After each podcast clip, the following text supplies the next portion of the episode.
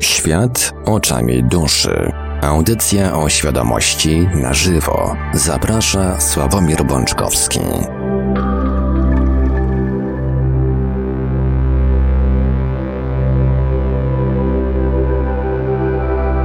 Poniedziałek, 25 stycznia 2021 roku. Minęła przed chwilą godzina 20 na naszym zegarze, a to oznacza, że czas najwyższy rozpocząć kolejny odcinek audycji Świat oczami duszy na żywo. Dziś odcinek bardzo, bardzo szczególny, bo z gościem dyskusja będzie się toczyła wokół regresingu, a gościem będzie Sabina Wolter, która sama o sobie mówi krótko Boss Lady, RTT i hipnoza. Audycję jak zawsze poprowadzi pan Sławomir Bączkowski, gospodarz audycji Świat oczami duszy. Ja nazywam się Marek Sękiewelios i, i słychać już chyba, że, że pan Sławek i pani Sabina są już, czekają po drugiej stronie połączenia internetowego. Ja jeszcze tylko podam kontakty do Radia Paranormalium. Dzwonić będzie można w drugiej części audycji, ale pisać, zapisać można już teraz sobie numery do Radia Paranormalium. Nasze numery to oczywiście jak zawsze stacjonarne 32 746 0008, 32 746 0008 komórkowy i do SMS-ów również to 530 620 493, 530 620 493, skype radio.paranormalium.pl można także do nas cały czas pisać na GG pod numerem 36 08 8002, 36 08 8002. Jesteśmy także na czatach Radia Paranormalium na www.paranormalium.pl oraz na czatach towarzyszących naszym transmisjom na YouTube. Można także nas spotkać na Facebooku, na fanpage'ach Radia Paranormalium i pana Sławka Pączkowskiego, na grupach Radia Paranormalium i czytelników Nieznanego Świata, a jeżeli ktoś woli, to może także wysyłać pytania i komentarze, no i różne inne wiadomości odnoszące się do naszej audycji na nasz adres e-mail radiomałpa-paranormalium.pl. A więc, panie Sławku, pani Sabino, oddaję wam głos. Dziękujemy, panie Marku. Dziękujemy. O, chciałem w imieniu Sabiny podziękować, ale zdążyła się, zdążyła się wbić e, sama e, z podziękowaniami. E, zanim, zanim, że tak powiem, przejdę do, do, do tematu naszej audycji, postaram się to zrobić jak najszybciej, to po pierwsze bardzo dziękuję, że zgodziłaś się um, wziąć udział w naszej audycji i, i coś tam słuchaczom poopowiadać z pierwszej ręki mhm. o tym, o, tym, o tym, czym się zajmujesz. No i tak ogólnie, zresztą zobaczymy, jakie tematy uda nam się dzisiaj i, i zdążymy poruszyć. E, ja natomiast muszę na chwileczkę wrócić do poprzedniej audycji, setnej bądź co bądź, bo dotarły do mnie różne głosy Między innymi e, podejrzenia o jakąś nadmierną emocjonalność w zeszłym odcinku. E, więc, e, więc no, chciałem zdementować, że nic takiego nie miało w moich emocjach miejsca. I żeby było mm, jakby też na potwierdzenie tego, powtórzę dokładnie to samo, co powiedziałem w poprzedniej audycji. E, od samego, od stu audycji próbuję powiedzieć jedną rzecz, że świadomość i rozwój duchowy to jest dokonywanie zmian. Nie zdobywanie wiedzy, nie uczenie się, nie czytanie, nie chwalenie się tą wiedzą, tylko konkretne dokonywanie zmian. Zmian przede wszystkim w samym sobie.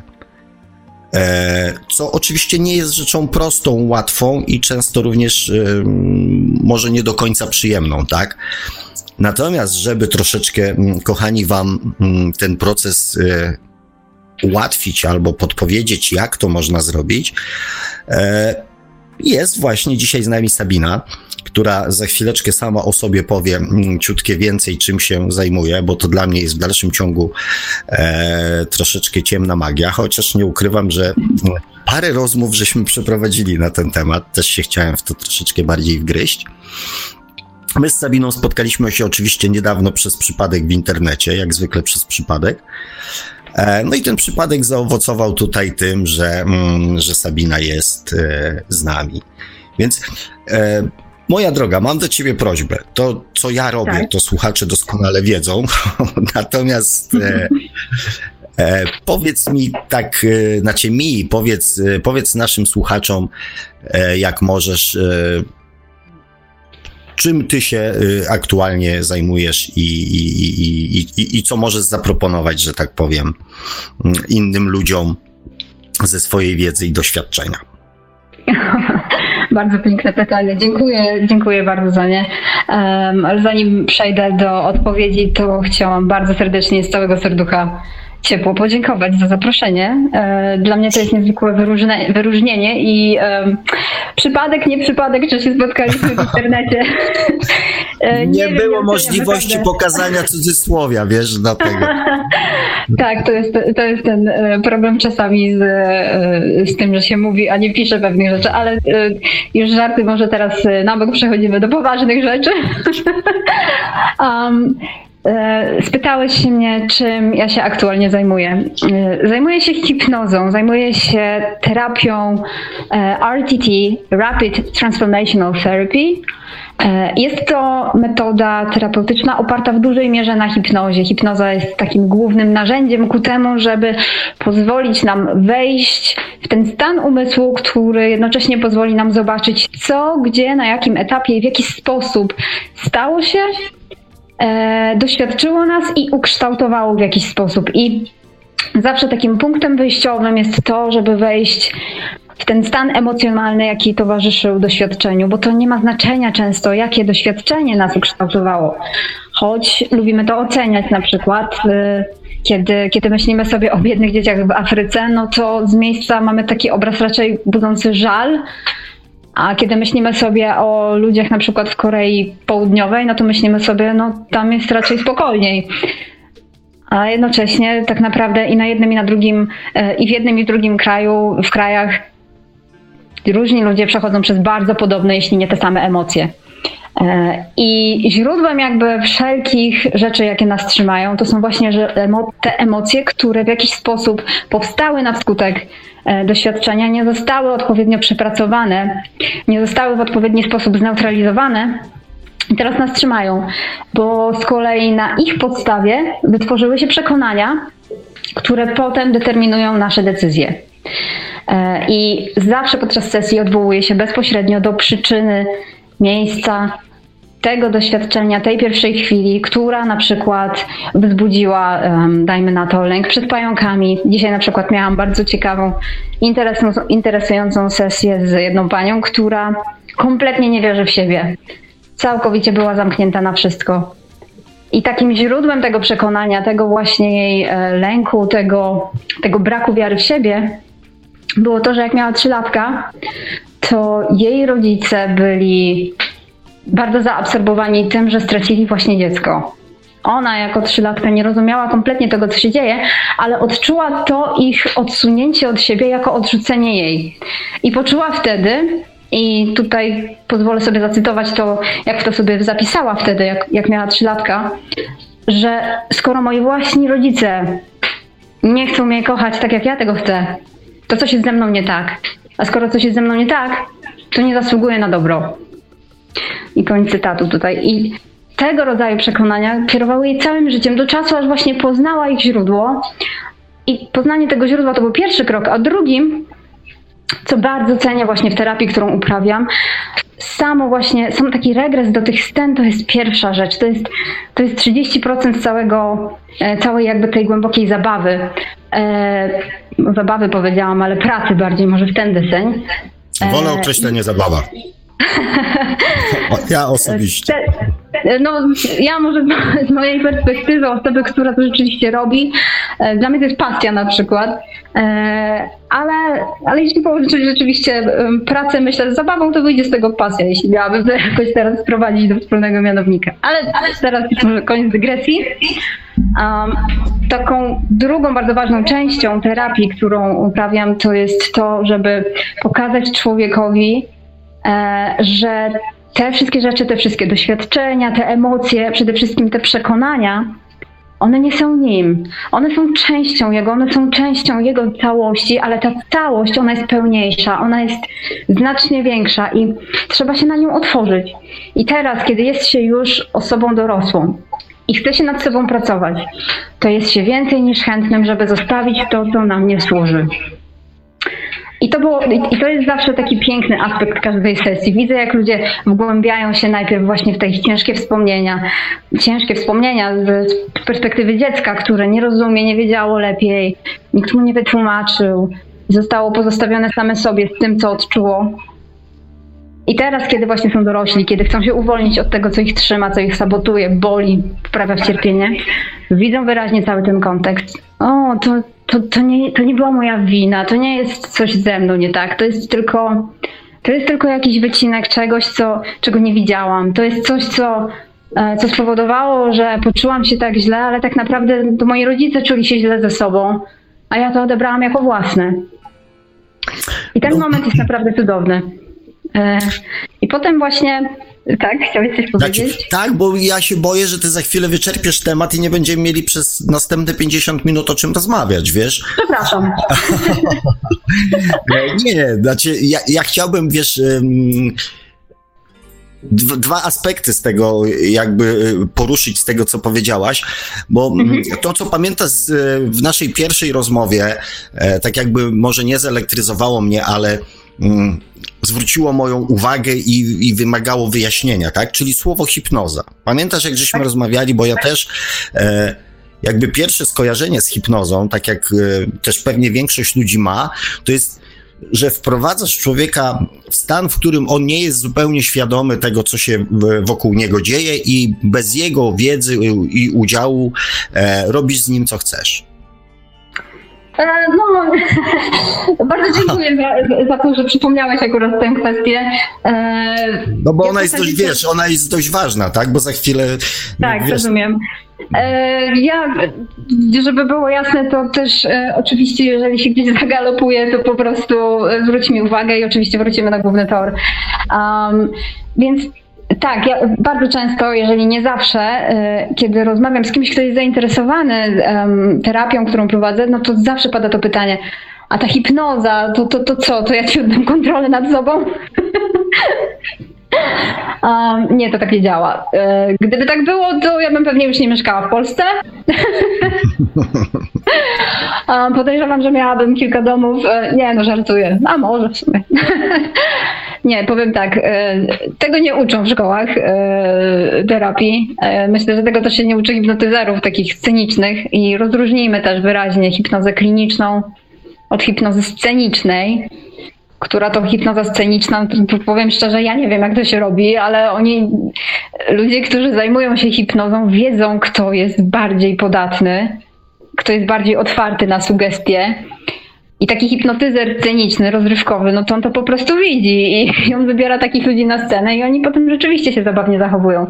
E, ale hipnoza kliniczna jest czymś zupełnie innym.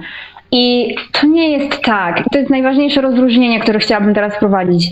To nie jest tak, że nagle ja, jako osoba prowadząca, mam kontrolę nad umysłem tego, kto poddaje się temu. To jest zupełnie odwrotnie.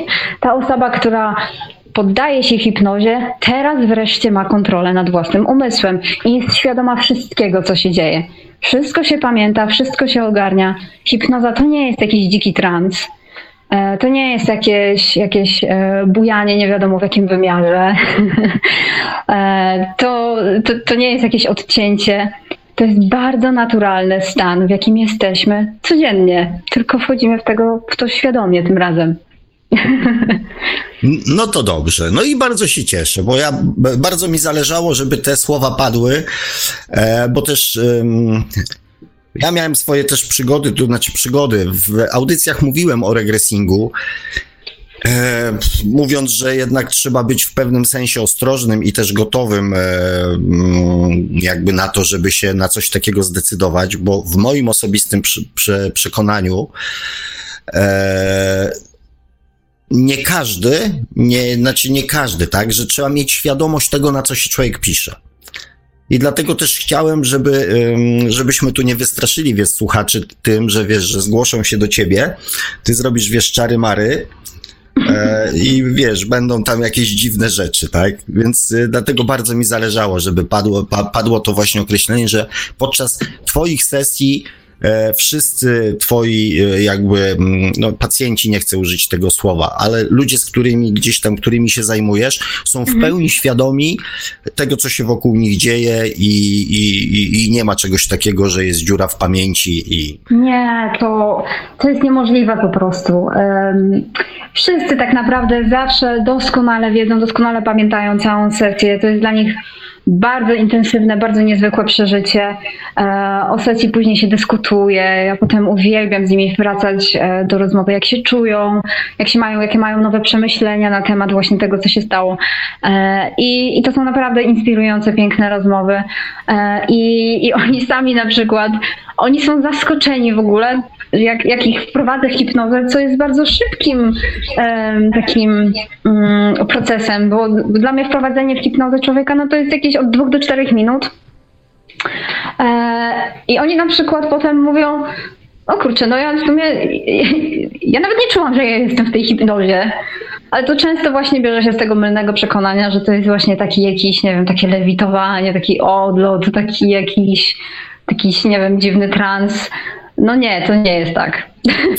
Może I na to byś miała więcej chętnych, słuchaj, jakbyś takie odloty robiła. Może byłoby więcej miał, chętnych. jakieś miał bardzo fascynujące takie dopytanie, czy regressing może cofnąć do przyjemnego e, doświadczenia? Ja powiedziałam, no, no tak, może. Część klientów faktycznie oni cofają się do wspomnień, które były bardzo przyjemne. Kiedy szukają na przykład czegoś, co, co, co było traumatyczne z kolei a cofają się do wydarzeń, które były przyjemne. E, no i tak, no mówię oczywiście. Natomiast no, y, ta osoba potem dopytała, a, a możesz na przykład mnie cofnąć, żebym, żebym ja ciągle czuł orgazm. Ja powiedziałam, no z takimi pytaniami to chyba nie do mnie jednak, bardzo przepraszam. Chciałabym też umieć takie rzeczy, ale że tak się nie da. Ja słyszałem, że to, seksu- no. że to seksuolog się chyba czymś takim zajmuje. E, no nie bardzo. E. Um, na pewno chodzi o to, żeby otworzyć kogoś na to, żeby przyjmował tę rozkosz i bo jednak rozkosz fizyczna jest poddaniem takim, takim kompletnym oddaniem właśnie e, swojego ciała i też tym najwyższym aspektem bliskości. A to trzeba umieć. trzeba naprawdę umieć się otworzyć na taki, taką głęboką intymność i bliskość z samym sobą przede wszystkim w pierwszej kolejności, żeby, żeby coś takiego pięknego, unikalnego z drugim człowiekiem. Dla mnie to jest naprawdę piękna, fantastyczna fuzja y, dwóch dusz w jednym momencie. E, No ale na ten temat to też mogłabym dużo mówić, natomiast e, natomiast to też chyba nie o to chodzi. Tak jest, tak jest. Wróćmy do mojego drugiego, e, dylem, może nie dylematu, tak, tylko drugiego aspektu, który poruszyłaś na samym początku, bo Tak. dla, mnie, dla mnie to też jest bardzo istotne e, z punktu widzenia, mm, nawet z mojego punktu widzenia. Bo powiedziałaś o tym, że wchodzimy, mm, bardzo często ludzie mm, podczas tych sesji wchodzą w sytuacje, w których e, docierają do sedna, jakby do, do, do momentu powstania jakiejś emocji, na podstawie której e, później budujemy swoje przekonania i tak dalej, i później staje się to częścią jakby naszego życia, e, zupełnie już jakby automatyczną i, e, i, i, i całkowicie dla nas prawidłową. Natomiast mm, ty z tego, co, co my żeśmy rozmawiali, to masz dużo właśnie doświadczeń z ludźmi, którzy e, jakby szukają przyczyny swojego postępowania, zachowania, blokad przeróżnych ograniczeń e, w tym wcieleniu, prawda? Bo mm, i czyli najczęściej jest to okres takiego dzieciństwa, czyli znowu z mojego punktu widzenia e, jest to is- istotne jest, żebyśmy zrozumieli to, że dziecko jakby rozumuje zupełnie inaczej. I to, co. E, i, ty, I ty najprawdopodobniej z tego przynajmniej, co rozmawialiśmy, właśnie pozwalasz ludziom spojrzeć na to, co dla dziecka było niezrozumiałe, bo często są tu właśnie sytuacje, w których nikt temu dziecku nie wytłumaczy, że ta awantura nie dotyczy ciebie, dziecko, tak? To nie ty jesteś przyczyną, tylko przyczyną jest to, że my mamy problemy finansowe, tak? A przy Tak. okazji na przykład tego, że ty sobie zapłakałaś, y, po prostu pękła jakaś bańka, przelała się e, czara goryczy i doszło do awantury, tak? Dziecko tego nie rozumie, nie rozumie tych wszystkich aspektów około e, takich życiowych, tak? No nie rozumie, bo nie ma prawa, tak? Bo nie wie, co to są pieniądze, co to są problemy, co to są nieprzespane noce, co to są stresy, co to są wymagania szefa w pracy, co to są nieporozumienia w małżeństwie. Dziecko tego nie rozumie, prawda? Oczywiście. I interpretuje to po prostu jakby przez, przez, no na tyle, na ile dziecko potrafi, tak? A ty pozwalasz ludziom mhm. spojrzeć na to już z perspektywy e, człowieka dorosłego, świadomego, który jakby zupełnie inaczej już tą sytuację rozumie, prawda? Chce dojrzeć e, i nabrać neutralności wobec niej. Tak, tak, właśnie o to chodzi. I czy w Twoim przekonaniu to jest właśnie ten, jakby, nie wiem, klucz do sukcesu w tym, że ludzie się odblokowują, że, że, że jakby mogą spojrzeć na daną sytuację właśnie już z inną świadomością, z innej perspektywy? Myślisz, że to jest. Um, to jest bardzo ciekawe pytanie. E, gdybym miała odpowiedzieć na nie tak generalizując, to powiem tak.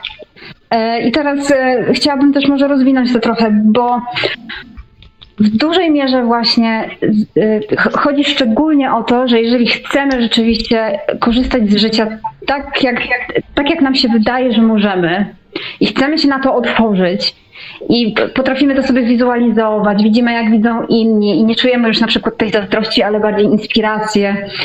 Czujemy też tę taką pokorę wobec siebie samych, że to no, my musimy tak naprawdę przejść przez pewien etap, żeby otworzyć się w pełni, bo to też jest ważne, to też nie, nie każdy i nie na każdym etapie e, rozwoju potrafi przyjąć pewne rzeczy, ale kiedy dojrzewamy do tego, żeby faktycznie otworzyć się w pełni, to kluczem faktycznie do tego jest nabranie neutralności wobec wszystkiego, co dzieje się wokół, bo to nie świadczy o nas. W żaden sposób. Nasza wartość jest niezmierzona i bezwzględna, bez, bez względu na to, co się dzieje dookoła. I, I cokolwiek by się nie działo, to trzeba zawsze pamiętać właśnie, że ja jako człowiek jestem, jestem po prostu sobą i jestem esencją czegoś doskonałego, bez względu na to, co się dzieje dookoła. Ja wiem, że to są duże słowa, ale to nie są też słowa, które wskazują na jakąś arogancję. To są słowa, które jednak wynikają z tego, że wiem, kim jestem, I, I, wiem, że jako taka jednostka jestem też w stanie pomóc, pokazać, w jakiś sposób poprowadzić też innych ludzi ku temu, żeby oni sami też to dojrzeli w sobie. To jest akurat bardzo piękna intencja. I, i tak uściślając już całkowicie to, takim kluczem faktycznie do tego, żeby, żeby uwolnić się od tego, co nas trzyma i otworzyć się w pełni na, na właśnie sukces, miłość, bogactwo, e, na, na przyjemność, no to jest właśnie poczucie, że jesteśmy neutralni wobec wszystkiego, co się dzieje, położeni nad emocjami, które dzieją się w naszych ciałach i w, nas, w naszych umysłach, potrafiąc je nazwać, ale też nie dając się im porwać. Nie mówiąc na przykład, że jestem wściekły, że e, jestem zły, że, że na przykład i, albo kierując na drugą stronę z kolei, ty tam coś tam i nie będę mówić brzydkich słów, e, ale jak mogłeś, tak, jak tak, to za, zabronione jest. Oczywiście. E, nie, bo to zawsze my mamy trochę problem z emocjami naszymi, ale jeżeli potrafimy postawić się w tej takiej zdrowej neutralności i powiedzieć wprost, jestem szczęśliwym, spełnionym człowiekiem, ale chwilowo mieszka we mnie smutek. I nieważne ile ta chwila trwa, jeden wieczór czy pięć lat po stracie kogoś bliskiego, jestem szczęśliwym, spełnionym człowiekiem, w którym mieszka coś, co teraz go w jakiś sposób może rozstraja i komunikuje to do ludzi, to to już samo z siebie jest wyrazem głębokiego szacunku do siebie samego, głębokiej miłości do siebie samego. I też wzbudza to samo u innych ludzi, bo doświadczamy to, czym jesteśmy. Doświadczamy dokładnie to, czym jesteśmy w istocie. I e, pięknie opisał to Michael Beckwith, tłumacząc, że prawo przyciągania jako takie jest trochę źle rozumiane, bo to nie jest tak, że pomyślę na przykład o rowerze na chodniku i on tam będzie. jest bardziej prawo rezonansu, że przyciągamy do siebie dokładnie to, czym jesteśmy w istocie. Więc jeżeli... w, sensie w sensie emocjonalnym. Dokładnie, więc jeżeli nie czujemy się jako ludzie spełnieni, jako ludzie też bogaci ludzie, którzy są pełni miłości i oddania i e, bliskości, intymności w każdej relacji, w jakiej się znajdują, bez względu na emocje, w jakiej z nich siedzą, no to będziemy doświadczać braku. Będziemy doświadczać czegoś, co, co nas właśnie trzyma. Będziemy doświadczać dokładnie tego, czego chcemy unikać.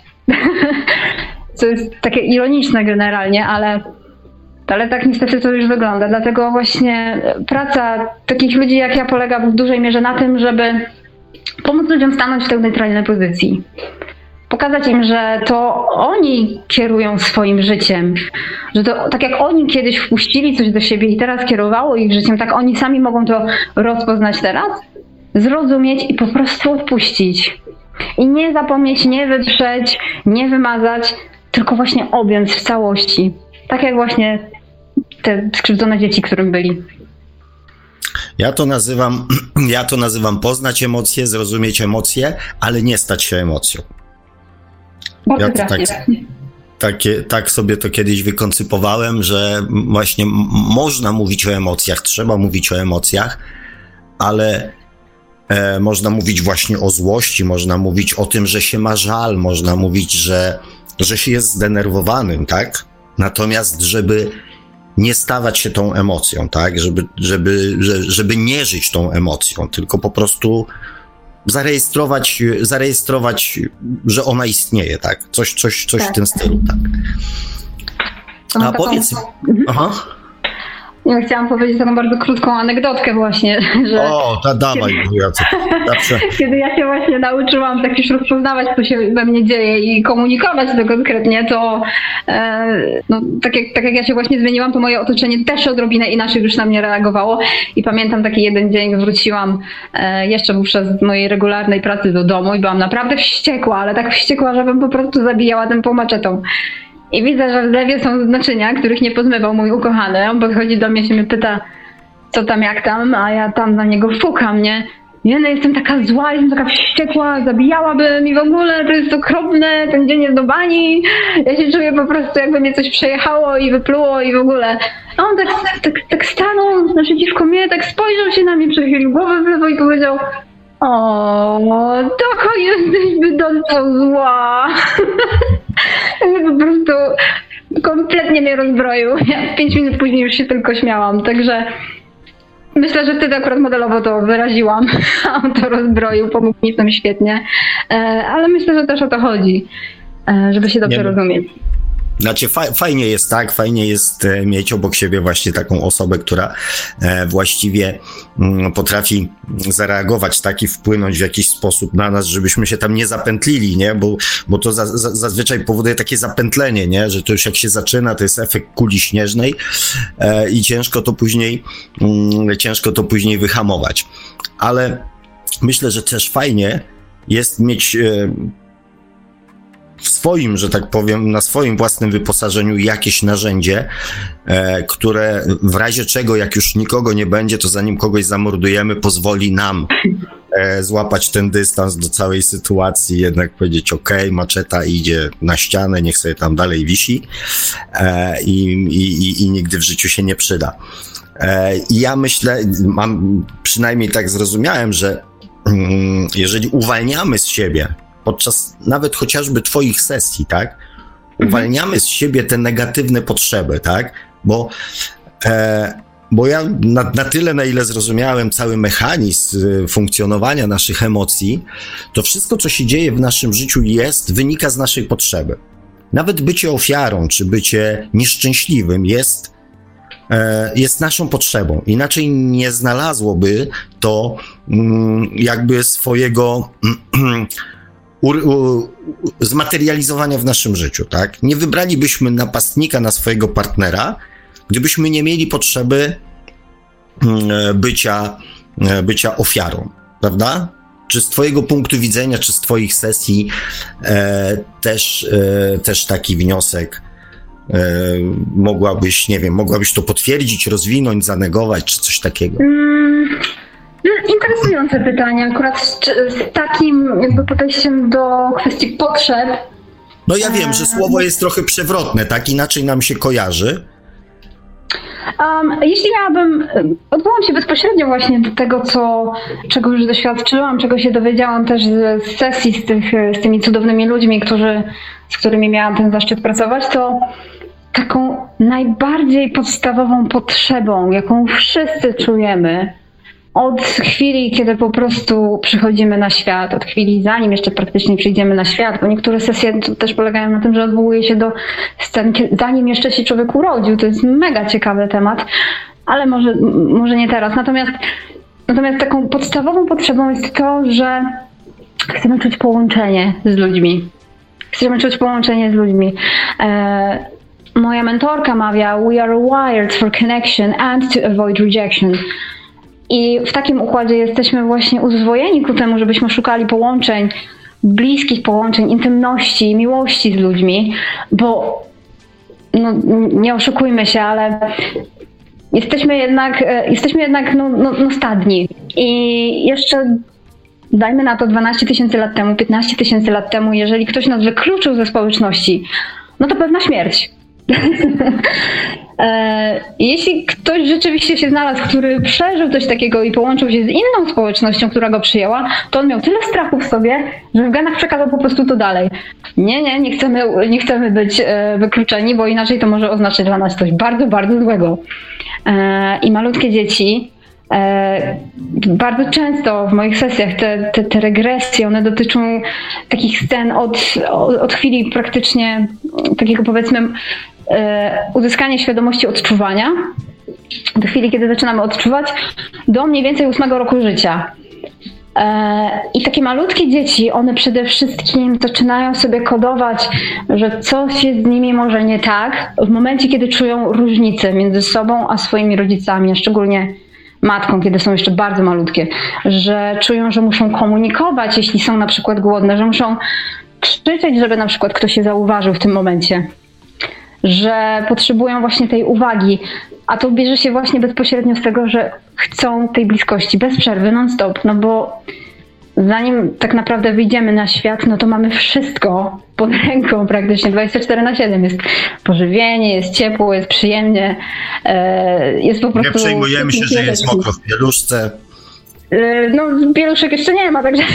No dlatego ale, ten, ten problem ale, istnieje. Ale generalnie...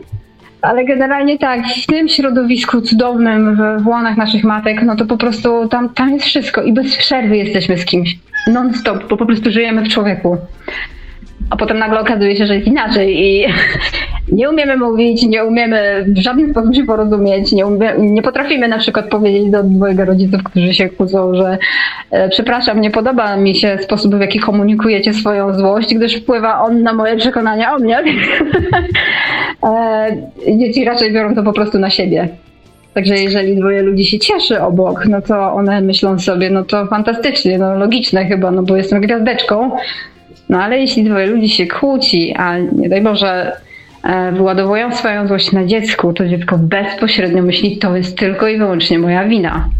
I takie coś się potem koduje. Ludzie potem mają przeróżne symptomy bardzo ciężkich e, rzeczy, typu brak pewności siebie, poczucie, że nie jest się dość dobrym, bezsenność, wszelkie choroby psychosomatyczne, odgryzanie paznokci. To są wszystko rzeczy, które siedzą gdzieś w bardzo, bardzo, bardzo wczesnym dzieciństwie najczęściej E, a wynikają właśnie z takich niewyrażonych emocji, takich, które wiążą się właśnie z poczuciem odrzucenia. Także jeśli chodzi o potrzeby, to póki co doświadczam tylko jednej potrzeby bliskości i takiego połączenia z ludźmi, takiego intymnego połączenia z ludźmi opartej na miłości.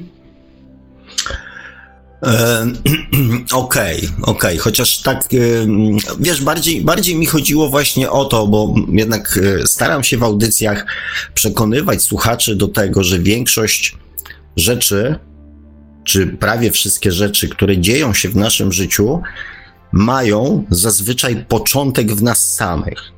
My, zresztą ty to potwierdzasz, my sobie nie zdajemy z tego sprawy, gdzie, w którym miejscu, w którym momencie naszego życia, najczęściej bardzo wcześnie, tak jak powiedziałaś, pomiędzy tym zerowym a ósmym rokiem życia, te przekonania są gdzieś budowane na podstawie tych doświadczeń, których my jako dzieci nie rozumiemy, tak? Albo rozumiemy je na swój sposób, na, w taki hmm. sposób, e, w jaki dziecko może zrozumieć, mając taką, a nie inną wiedzę. E, I i później mm, właśnie chodzi mi o to, żeby szukać, żeby szukać sposobów, żeby poznać samego siebie, zrozumieć samego siebie, e, żeby właśnie wiedzieć, że nic w tym życiu naszym, obecnym, nie dzieje się bez przy, jakby mm, z przypadku. W sensie, że wszystkie nasze reakcje, nasze zachowania, nasze potrzeby, nasz brak potrzeb, nasze lęki e, i całe mnóstwo przekonań jest po prostu w nas. To nie jest e, nic, co jest na zewnątrz, tylko to wszystko jest w nas. I w, i w tym, w, wiesz, w tym kontekście jakby o tych potrzebach, tak, że to jest zawsze to, co się dzieje w naszym życiu, jest przeważnie, zawsze to może nie, ale przeważnie za jakimś tam naszym przyzwoleniem. Tak, to, przeważnie za naszym przyzwoleniem, to tak, to świetnie to ująłeś. Też bym to mniej więcej tak ujęła właśnie.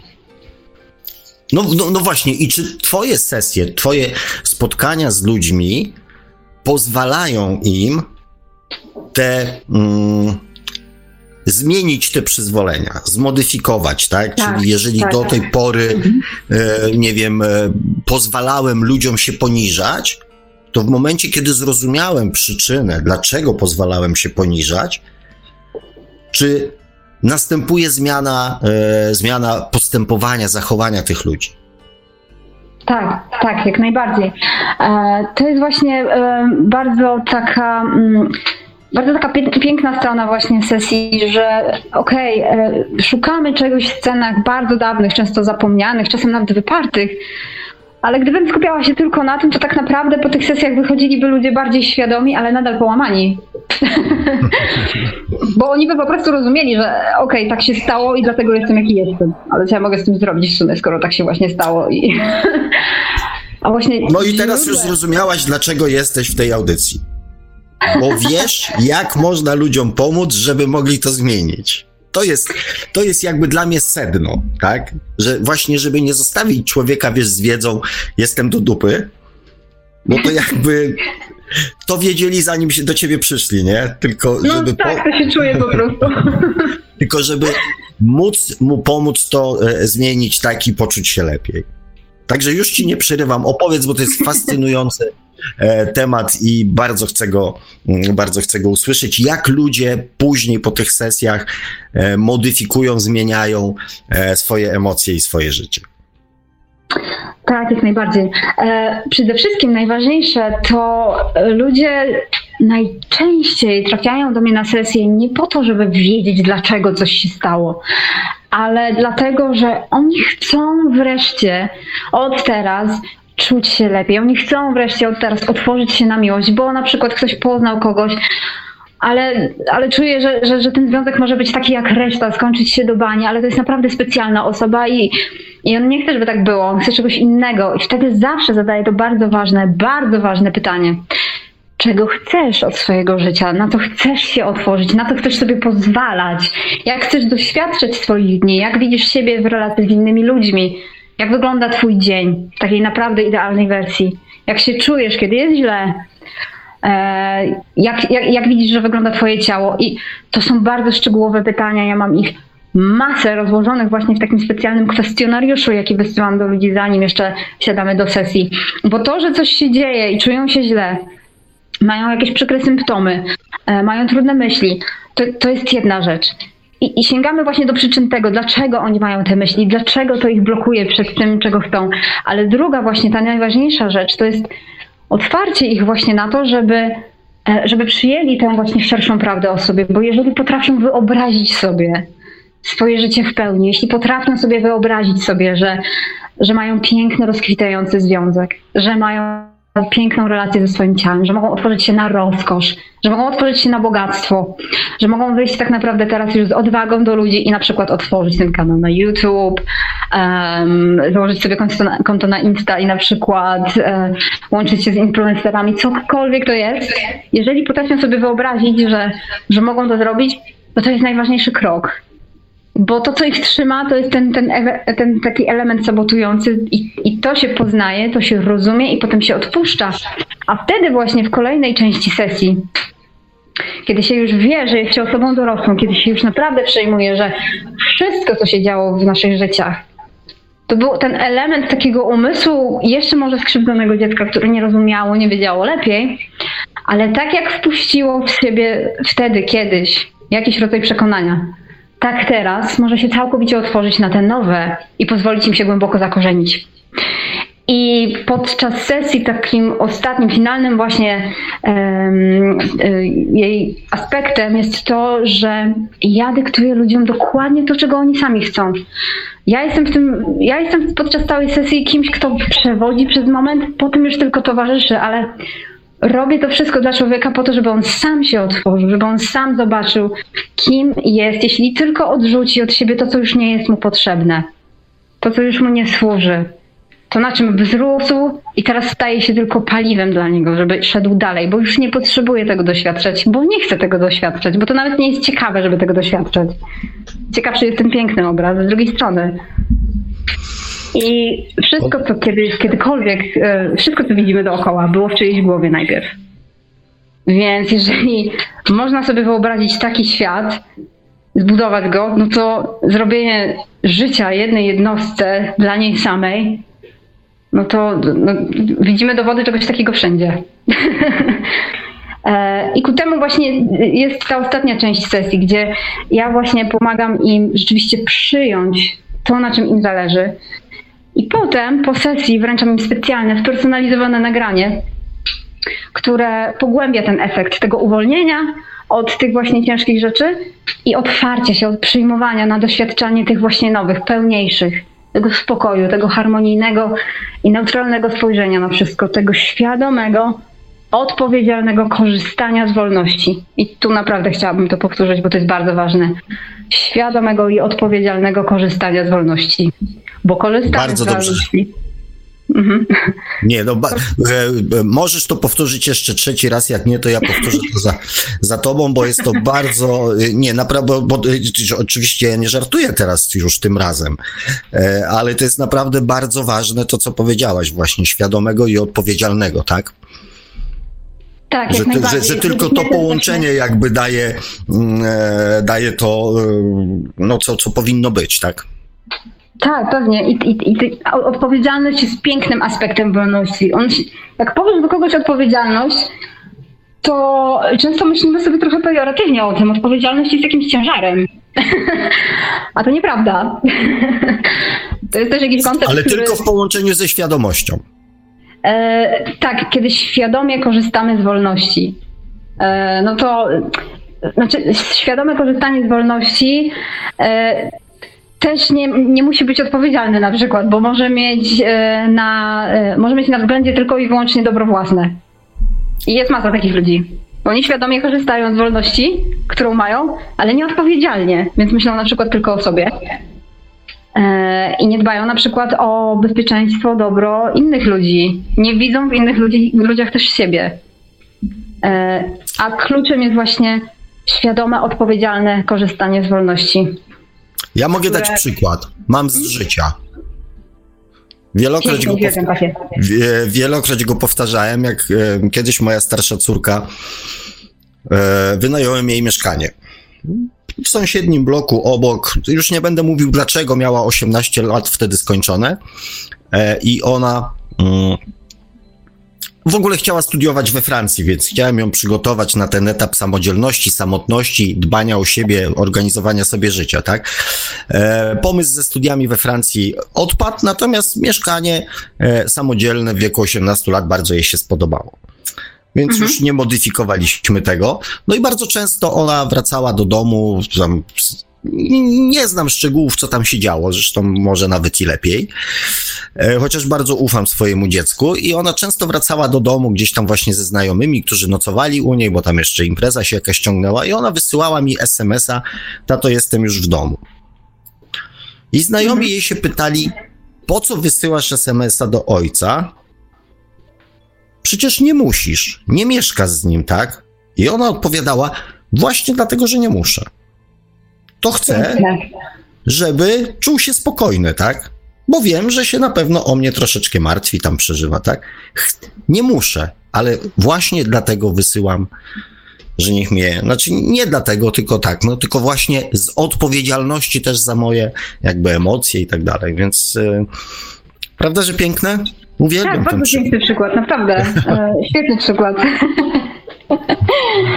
No, to, to jest naprawdę fajne. Ja pamiętam, jest, mam dużo też takich przykładów z mojego życia i, i jeden taki, który mnie bardzo też rozczula, to jest jak, jak mój ukochany jechał gdzieś, nie pamiętam już dokąd, szczerze mówiąc, ale jechał dokąd i, i kiedy wracał, to wstąpił do takiej naszej ulubionej cukierni, ale ponieważ miał gdzieś jeszcze coś do załatwienia i pojechał gdzieś dalej, wrócił naprawdę późno w nocy, i przyszedł do mnie do sypialni i, i położył y, tą paczuszkę na łóżku. Ja się obudziłam, włączyłam światło, mówię, co to jest?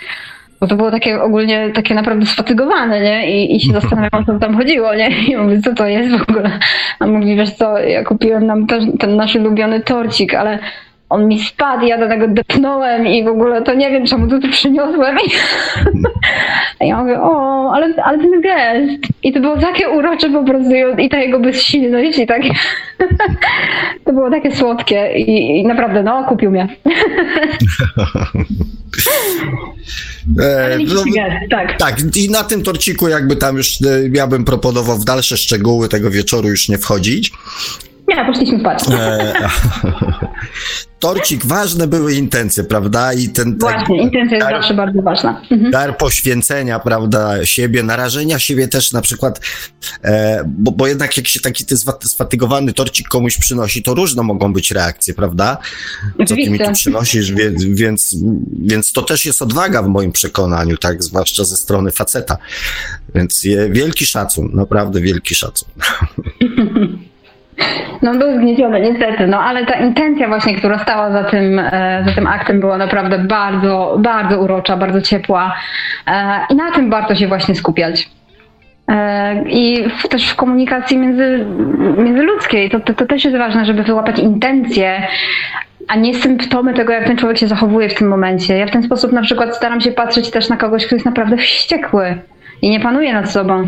Mi się to bardzo często zdarzało, kiedy jeszcze pracowałam właśnie w korporacji i tam, no to były jakieś wybuchy, jakieś fakapy, no bez przerwy. no ale na tym polega praca pod presją, no to już chyba jest naturalne. Ale, no tak, nie wszyscy, ale... nie wszyscy ją dobrze znoszą. Nie, to na pewno. Ja, ja, ja to bardzo ciężko znosiłam, dlatego się bardzo cieszę, że przeszłam to, żeby się tak dobrze nauczyć z tego, kim jestem i tego, kim nie jestem w istocie. E, ale kiedy, kiedy mój przełożony, na przykład ja byłam naprawdę bardzo, e, to, to był człowiek o bardzo ciężkim charakterze i też szybko wybuchał e, i też on nie był mistrzem komunikacji. Czasami trzeba było się domyśleć o co chodzi, bo miał takie bardzo hasłowe podejście. Ale kiedy się wściekał właśnie, kiedy się wkurzał, zdarzało mu się tam przekląć, coś rzucić, ja w pewnym momencie po prostu widziałam naprawdę rozżalonego małego chłopca, który po prostu nie potrafi inaczej wyrazić tego, co czuje. I z miejsca na przykład mu mówiłam, okej, okay, wychodzę, pogadamy o tym za godzinę. I nawet jeśli na mnie burknął, mhm. to na koniec, kiedy już odchodziłam po prostu z firmy, on powiedział, wiesz co, ty jedyna jakoś czaiłaś i nie wychodziłaś z taką spuszczoną głową, albo nie kłóciłaś się ze mną, że z tobą akurat mogłem rozmawiać po godzinie. I bardzo się zdziwiłam, ale to było naprawdę fajne uczucie.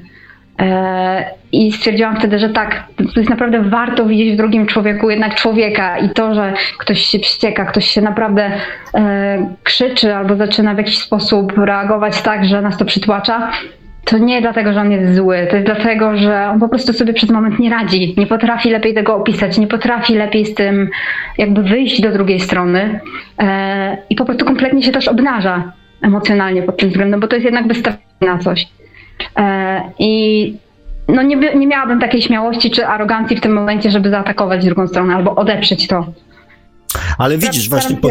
Mhm. No ale właśnie powiedziałaś bardzo istotną rzecz, tak? Znając intencje drugiego człowieka, e, możemy się właśnie nie dać, w, potrafić mm, nie wciągać właśnie w, w, emocjonalność tego człowieka, tak? Bo najczęściej, jeżeli ktoś na nas krzyczy, podnosi głos, jest agresywny, złośliwy i tak dalej, to większość ludzi mimowolnie wciąga się w to. Czyli staje się tak. dokładnie taką samą emocją i e, poziom rozmowy czy relacji schodzi właśnie do poziomu tej emocji, którą ktoś, y, którą ktoś zapoczątkował, tak, prawda? Tak. I, i, mhm. I wtedy robi się już właśnie takie błędne koło i naprawdę ciężko jest wtedy z tego wyjść. Znając intencje też, znaczy ja, ja robiłem tam parę audycji do tyłu e, audycje właśnie na temat intencji, ale przede wszystkim tych naszych, tak? Żebyśmy Mhm. też jakby potrafili zrozumieć własne intencje, bo my Mhm. często sobie tak naprawdę nie zdajemy z nich sprawy. No ale to jakby insza inszość i o tym już było. Natomiast y, bardziej mi właśnie chodzi o to, że poznanie intencji, to co powiedziałaś, pozwala jakby nabrać innego, mm, innego dystansu, tak? Innego spojrzenia na, na, na, na, na, na, na drugiego człowieka i też nie dać się y, ściągnąć do poziomu właśnie e, i, jego, jego emocji, tak? Tak, ja bym jeszcze tutaj w tym miejscu też dodała taką jedną radę. Jeżeli nie jesteś w stanie wyczuć czyjejś intencji, dowiedzieć się, jaka ona dokładnie jest, bo bardzo często nie jesteśmy w stanie tego zrobić, to naprawdę trzeba mieć na uwadze, że intencje zgoła, one są zawsze dobre, bo komuś na czymś zależy. Dlatego on tak reaguje. E, I, I akurat z taką energią, jak się wyjdzie do kogoś, ja wiem, że jesteś taki wściekły i, i widzę i czuję, że jesteś taki zagniewany, bo ci na czymś zależy. I stąd twoja reakcja. Za którą no może mniej lub bardziej, no, no to, to generalnie już jest y, kwestia tego, że on nie był nauczony inaczej, żeby to wyrażać, ale e, intencja, jeżeli się założy z góry, że ona jest, e, ona miała czemuś służyć i ona była z góry dobra, to to też zmienia jakby też taką dynamikę tej danej relacji, czy to jest długa, czy to jest krótka relacja, czy służbowa, czy intymna, ale dynamika tej relacji jest już jednak lepsza. E, To też obserwuję właśnie z, u ludzi po sesjach, że kiedy wychodzą akurat z takim zrozumieniem, z takim nastawieniem, to ich relacje się zgoła zmieniają. E, Wiele znajomości się posypuje nagle, co jest może takim, e, no niemedialną rzeczą, którą powiem, ale muszę to głośno mówić. Niektóre znajomości się sypią, bo okazują się trochę puste jednak już na kogoś, kto się bardziej rozwija. I to jest główny efekt. Znaczy ja to cały czas traktuję jako korzyść, jako wartość dodaną, tak? Y, zgadza się, tylko właśnie niektórzy ludzie boją się właśnie takich zmian ze względu na to, że stracą to, co mają teraz. Ale no właśnie to dlatego, że nie widzą tych, tych rzeczy, które są ym, takie większe za tym obrazem niedużym. Innych znajomości, takich bogatszych, takich bardziej naturalnych, pełniejszych właśnie i szczerych przede wszystkim. E, bezpiecznych też w tej szczerości. E, No, także warto się właśnie też otworzyć na to, że zmiany, które przychodzą, no, przynoszą też no, ten drugi aspekt, czyli ta, ta doniczka, w której wzrastałam, ona już jest za ciasna i potrzebuje większej. Powiem tak, jedna rzecz mnie zaniepokoiła w twojej wypowiedzi i żebyś się nie zastanawiała o co chodzi, to powiem. Znaczy nie, nie pod twoim kątem oczywiście, tak? Powiedziałaś, e, opisując e, jak ludzie przychodzą do ciebie i mm, jaka jest ich potrzeba, tak? Że nie jest ich potrzebą poznanie samego siebie, tylko jest potrzebą dokonanie zmian w życiu. Czy myślisz, czy myślisz, czy z Twojego doświadczenia wynika, że gdyby e, ludzie na przykład wcześniej próbowali poznać samego siebie, to mogliby uniknąć tych właśnie już takich ostatecznych rozwiązań, kiedy jest już, wiesz, totalny akt desperacji, po prostu zrobię cokolwiek, już pójdę nawet na hipnozę, czyli już wyczerpałem, wiesz, e, wyczerpałem po drodze już chyba wszystko, co było możliwe, już się zdecyduję nawet na hipnozę, byle tylko odmienić swoje życie. Czy można by było e, takich sytuacji, poznając siebie wcześniej, próbując jakby zrozumieć samego siebie, czy można by było takich sytuacji uniknąć, czyli w Twoim przypadku stać się bezrobotnym? Nie, e, uważam, że takich sytuacji nie dało się by uniknąć. Głównie ze względu na Tak? to, że e, ból jest nieunikniony. E, rozwój jest takim. Rozwój jest procesem stałym. E, to nie jest tak, że nauczę się czegoś, rozwinę się w jakiś sposób i tak już będzie. Rozwój jest procesem stałym, rośnie bez przerwy i każdemu etapowi rozwoju towarzyszy ból. To, co jest opcjonalne, to jest cierpienie. I ludzie przychodzą do mnie, bo nie chcą cierpieć. E, I, I o to właśnie jakby chodzi, kiedy kierują się ku, ku, ku takim krokom. E, natomiast Chodzi też o to, żeby nauczyli się żyć w przyjaźni z bólem, bo on jest całkowicie naturalny i on nie jest zagrożeniem życia i on też nie jest czymś, co zostawi nas um, poranionymi. Ból jest często tym aspektem, dzięki któremu stajemy się bardziej świadomi, pełniejsi, rozumiemy znacznie więcej i potrafimy przejść później przez kolejny etap naszego rozwoju jeszcze szybciej, rozumiejąc jeszcze więcej. Więc w miarę jak się rozwijamy, w miarę jak zaprzyjaźniamy się z tym aspektem naszego człowieczeństwa, jakim jest ból. Ja wiem, że to jest ciężkie słowo i ono nie kojarzy się przyjemnie. Nie może znaczy, ja ci zaraz przyjemnie. powiem, co mi się nie kojarzy przyjemnie, ale to jak skończysz. e, jasne. To, to kiedy się po prostu zaprzyjaźnimy z tym aspektem człowieczeństwa, to, to tak naprawdę też stawiamy się bezpośrednio znowu o to, o, o to w tej pozycji, o której, na której mi, mi najbardziej zależy, żeby, żebym sama ją czuła, żeby też ludzie, z którymi pracuję, też ją w sobie poczuli. Tej neutralności wobec tego, co się dzieje. I tego, że jeżeli jakiemuś etapowi mojego rozwoju towarzyszy ból, to to nie znaczy, że muszę cierpieć. Albo cierpienie bierze się właśnie z takiego przywiązania do rzeczy, które nam nie służą. Jeżeli cierpię, to nie znaczy, że jestem nie dość dobra. Jeżeli cierpię, to nie znaczy, że nie zasługuję na jakąś miłość. Jeżeli cierpię, to też nie znaczy, że cierpię, bo na to zasługuję. Okej, okay, ale jeżeli mnie boli w jakimś momencie, jeżeli mnie boli jakiś etap właśnie mojego rozwoju i, i za tym etapem jest coś piękniejszego, jest coś, za co będę wdzięczna jutro, kryje się nowa jakość, kryje się znacznie więcej dobrych doświadczeń, które później rozwiną mnie jeszcze bardziej, to cierpienie staje się niepotrzebne. Ja wiem, że to są może takie aspekty już bardziej może z buddyzmu zaczerpnięte, ale one też bardzo pięknie służą e, ludziom, którzy przechodzą przez coś naprawdę trudnego i właśnie zwracają się o pomoc tego rodzaju. Akurat do mnie albo do terapeutów podobnych. Hmm, czy już mogę? Oczywiście, jeżeli ja się coś za dużo rozwijam, to, to, to powiedz. Nie, nie, nie, nie, nie chciałem ci przerywać, bo to było bardzo ważne. Znaczy, to było bardzo ważne dla mnie, bardzo ważne było też dla słuchaczy, ponieważ mm, właśnie chciałem obwieścić, że 101 audycja była ostatnią audycją. Moja droga, właśnie spowodowałaś to, że to, co robię od 100 audycji, przestało mieć jakikolwiek sens. To znaczy? A, widzisz. Od 100, 101 audycji namawiam mm, e, ludzi, e, namawiam, nie namawiam, tam gadam, tak? Gadam i mówię, że można, tak? Że można, poznając samego siebie, szukając w sobie odpowiedzi przeróżnych, e, po, po, poznając samego siebie, e, można oszczędzić sobie w życiu cierpienia. A ty powiedziałaś, że nie można. Że nawet gdyby ludzie. Um... Wiesz co, przepraszam, y, no nie to było intencją akurat, właśnie chodziło o to, że... Ale słuchaj, stało się, się, się mleko rozlało, dawaj teraz, mów co, co ty miałaś na myśli? Ja oczywiście żartuję z tym 101 audycją, że jest ostatnia, kochani, to też do was mówię, chciałbym uspokoić i ciebie też. E, to było może e, mało żartobliwym tonem było podane, natomiast to pewnie nie, nie, jeżeli coś miałoby zmienić, to na pewno nie to. Natomiast ja cały czas e, jestem przekonany, że oczywiście pewnych doświadczeń nie unikniemy. Też jestem przekonany, że pewne doświadczenia, nawet te bardzo bolesne, jakby zwiększają tempo naszej, naszego rozwoju świadomości, po prostu determinują nas do podjęcia działań i tak dalej, i tak dalej.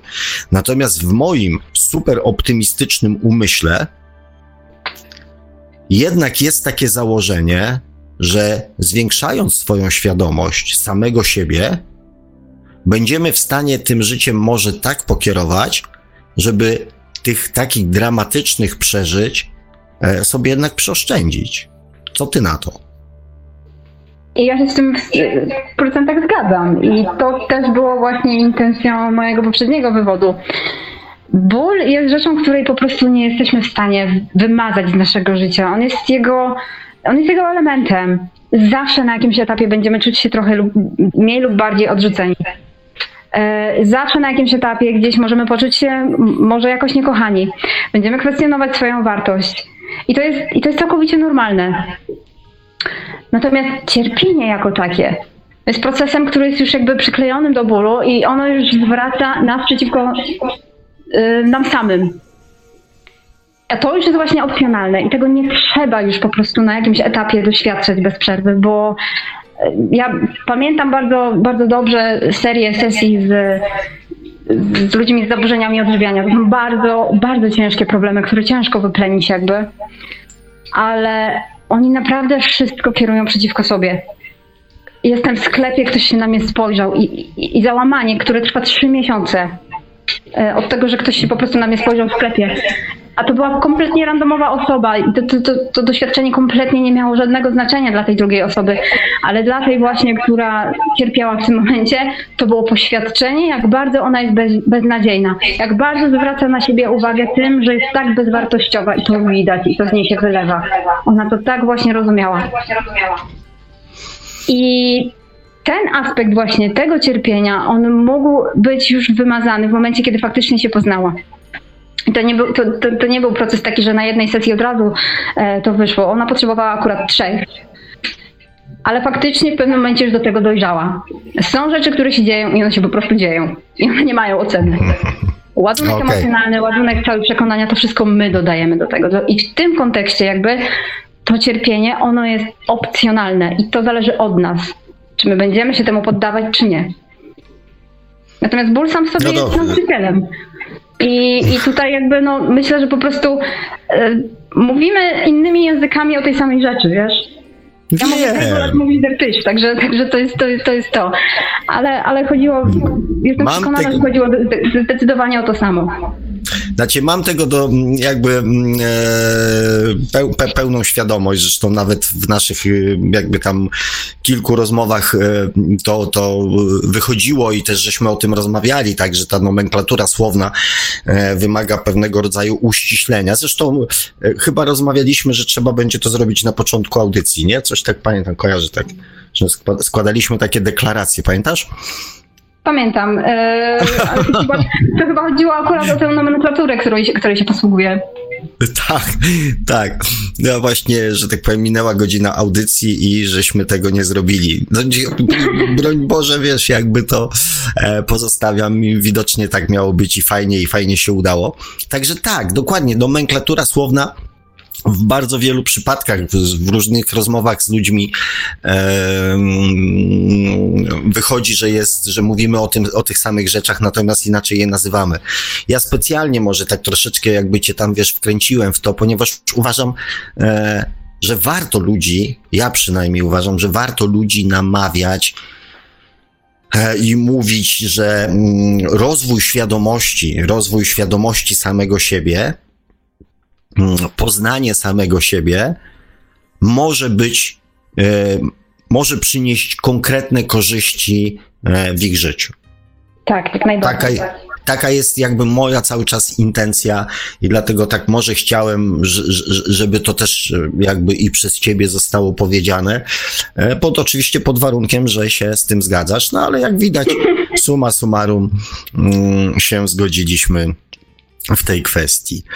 E, dobrze, słuchaj, bo mamy już godzinę 21. Co prawda ja tutaj mam podgląd w komentarze, nie ma ich zbyt dużo. Nie wiem, czy tak mało osób nas dzisiaj e, słucha, czy po prostu się tak zasłuchali w twój głos, że, e, że na razie o niczym więcej nie, e, nie, nie, nie, nie piszą, tylko po prostu nasi kochani słuchacze słuchają i czerpią.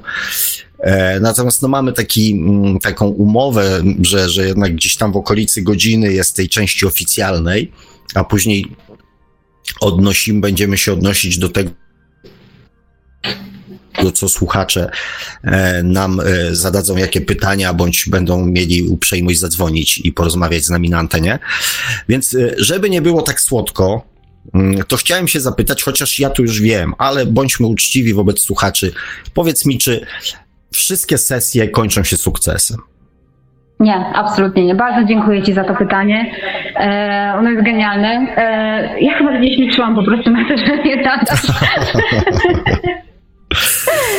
nie, e, są sesje, które y, nie kończą się sukcesem, gdzie, gdzie przez sukces rozumiem to, że człowiek czuje się po prostu uwolniony, wzmocniony pozytywnie i idzie już po prostu e, no, uśmiechem na twarzy i, i wie jest.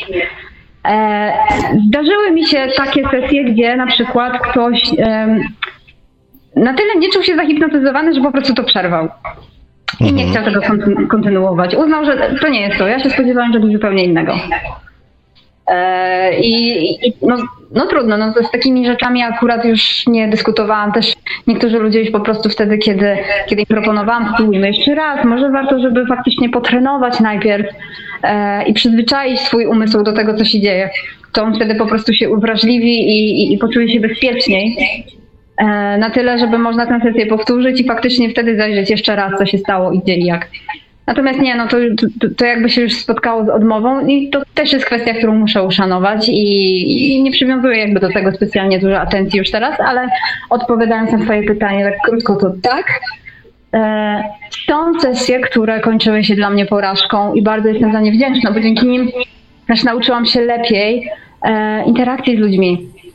E, takiego wrażliwszego też spojrzenia na to, e, jak im też pomóc jakby pogłębić proces, jak lepiej mm, pomóc im zagłębić się w siebie, na tę taką całkowitą świadomość siebie, swojego ciała i swojego umysłu i kompletnie wyciszyć te dwie najbardziej przeszkadzające, takie, mm, takie dwa najbardziej przeszkadzające elementy naszych umysłów. To jest ten element krytyczny i analityczny i one, one podważają to, co się dzieje zawsze. Takie, nie, to jest hipnoza, daj spokój, się tam oglądałeś filmów i tam wyglądało to inaczej.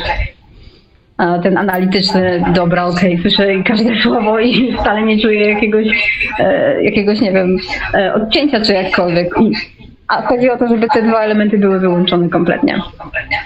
E, zdarzyło mi się też tak e, kilka razy, że e, zrobiliśmy sesję, natomiast nie było scen żadnych.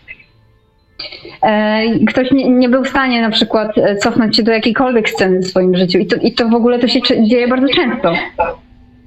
E, natomiast to też nie jest kwestia tego, żeby, żeby faktycznie cofać się do jakiejś konkretnej sceny, bo ja tak czy inaczej zawsze odwołuję się do tego, co siedzi pod danym problemem, pod danym symptomem, do emocji. A to można faktycznie wydobyć z człowieka, to można faktycznie e, odnaleźć tylko już może inną metodą, będąc właśnie w tym zrelaksowanym stanie. Do tego służą inne narzędzia i wizualizacje, którymi się posługuję. E, I dzięki temu już mogę bezpośrednio właśnie pokazać człowiekowi, co on w zasadzie czuje, gdzie to siedzi w jego ciele, z jakimi, z jakimi innymi wspomnieniami, o których może nawet pamięta, ale się wiąże. E, I to można wtedy odpuścić już z poziomu nadal tego, e, tego właśnie umysłu, który jest poddany hipnozie, który jest otwarty właśnie na ten stan. E, I, I nie ma tej konieczności właśnie grzebania bezpośrednio w tak dawnych scenach wypartych, ale chodzi właśnie o emocje, bo na podstawie naszych emocji formują się o nas przekonania, o, o nas samych i o świecie. I to nie ma znaczenia, co się stało. Znaczenie ma właśnie ten ładunek emocjonalny, który powstał na podstawie tego doświadczenia. A emocje zawsze są w naszym, zawsze są w naszym ciele. A nasze umysły to są bardzo sprytne narzędzia, genialne narzędzia wręcz. E, I one są też stworzone po to, żebyśmy no, byli uzwojeni do przeżycia. Więc jeżeli cokolwiek. Cokolwiek by to nie znaczyło. No tak, nasz umysł generalnie tak pod takim względem biologiczno-chemicznym to jest narzędzie, które służy nam do tego, żeby przetrwać. I jego podstawowym zadaniem jest odsuwać nas od cierpienia i blokować nas na, to. Więc jeżeli doświadczymy jakiegoś cierpienia na wskutek bliskiej sytuacji z drugą osobą, to potem jak jesteśmy dorośli, mamy problem z nawiązywaniem bliskich relacji z innymi ludźmi. Jeśli ma to sens. E, jeśli na przykład doświadczymy cierpienia i ono będzie rozłożone i, i będzie powtarzane, to nasz umysł zrobi wszystko, żeby nas na to zablokować. Dosłownie. Jeżeli powtarzamy sobie, że nie chcę już tego doświadczać, nie chcę już tego przeżywać, mam tego dość, no to generalnie umysł w pewnej chwili po prostu nas zamknie na to. I czasami po prostu ta bariera ochronna między tym takim bezpośrednim doświadczeniem e, jest na tyle silna, że wymaga po prostu trochę treningu. I czasami ludzi przygotowuję do sesji e, na dwa tygodnie przed, wręczając im na przykład takie nagranie relaksujące, e, robiąc taką presesję, w której oni po prostu czują, że wtedy nic złego się nie dzieje, że to oni mają kontrolę nad tym procesem, a nie odwrotnie. Bo o to głównie chodzi. Ludzie boją się po prostu tej utraty kontroli. Umysł, który się za bardzo boi utraty kontroli, myśli sobie, jestem narażony na coś. Jeżeli jestem na coś narażony, to mogę być narażony na śmierć. I jakkolwiek to zero-jedynkowo i absurdalnie brzmi. To nasze umysły generalnie nie, nie myślą inaczej. Jest takie podświadomość, nie jest, podświadomość nie jest, yy, że tak powiem, yy, logiczna, tak? Właśnie.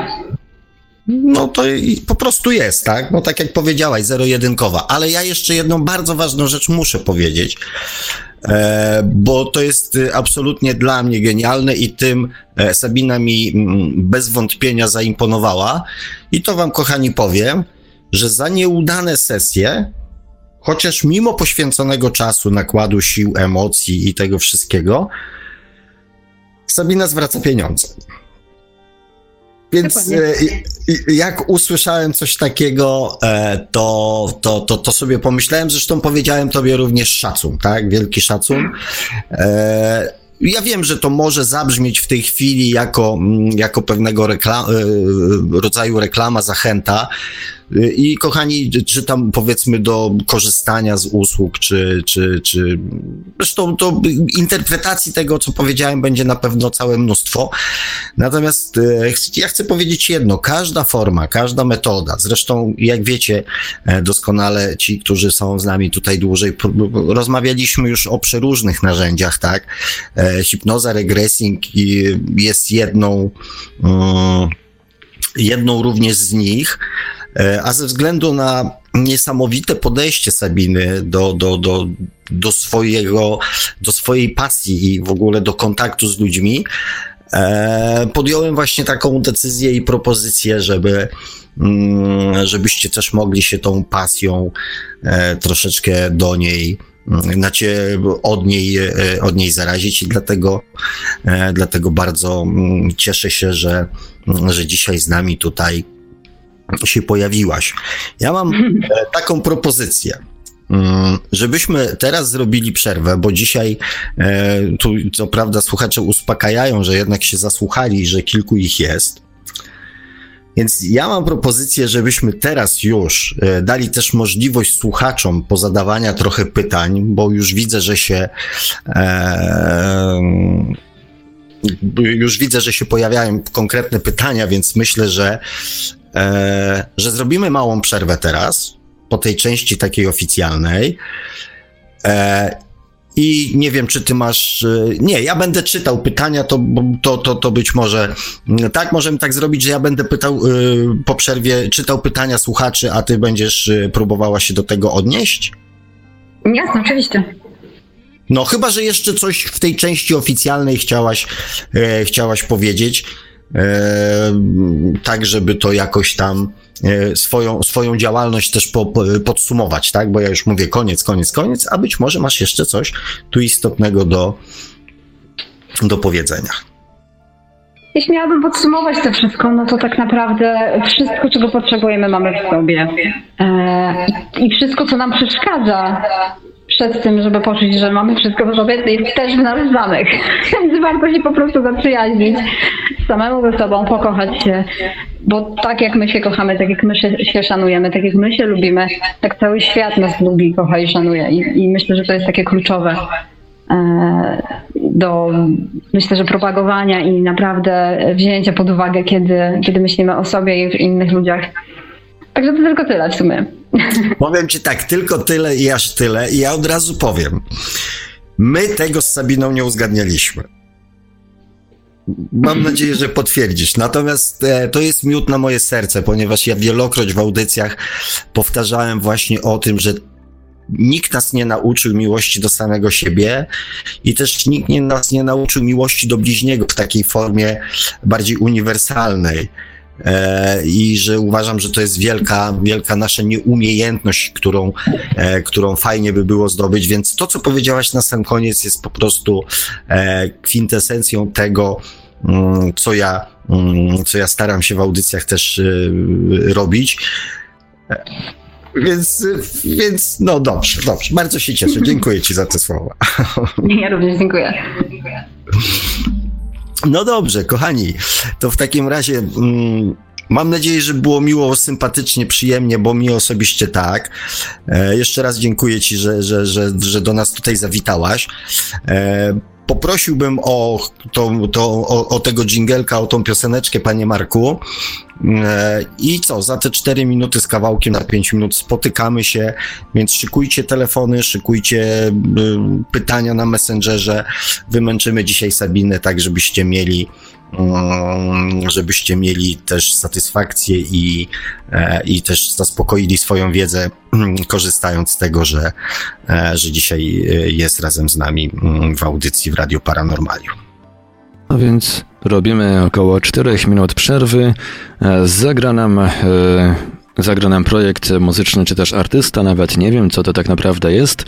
W każdym razie artysta bądź artyści podpisujący się bądź podpisujący się solo jako Electus. E, utwór zatytułowany Revelation z wmontowanym fragmentem jednego z przemówień Alana Wattsa. E, a jakie to będzie przemówienie, to się Państwo za chwilę dowiecie, jeżeli nastawicie sobie na słuchanie w tej przerwie. E, polecam troszeczkę podkręcić głośność, a my za chwilę wracamy do drugiej części audycji Świat oczami duszy, do tej części audycji, w której pan Sobek będzie się odnosił, będzie czytał pytania z czata, komentarze i będzie się do nich odnosił. Będzie także oczywiście się do nich odnosić pani Sabina.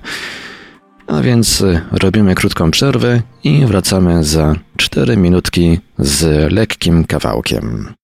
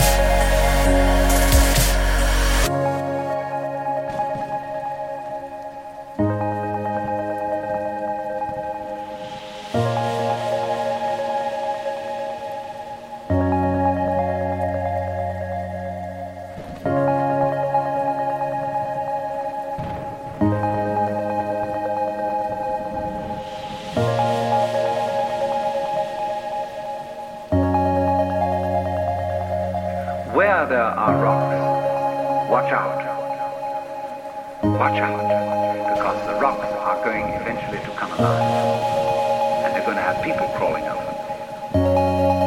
It's only a matter of time. Just in the same way that the seed, the acorn, is eventually going to turn into the oak because it has the potentiality of that within it. Rocks are not dead. You see, it depends on what kind of attitude you want to take to the world.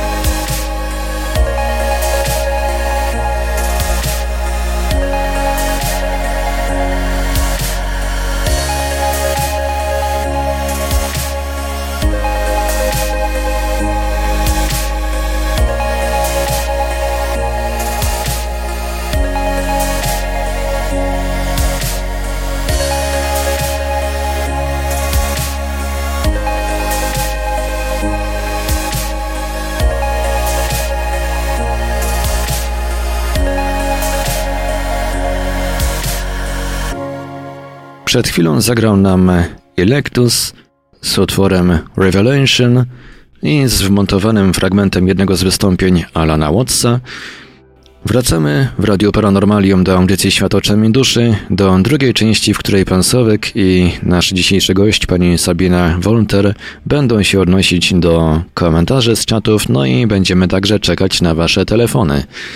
Linia telefoniczna już teraz jest otwarta. Nasze numery telefonów to jak zawsze stacjonarne 32 746 0008, 32 746 0008, komórkowy i do SMS-ów również to 536 20 493, 536 20 493, skype radio.paranormalium.pl można także do nas pisać na GG pod numerem 36 08 8002 36 08 8002.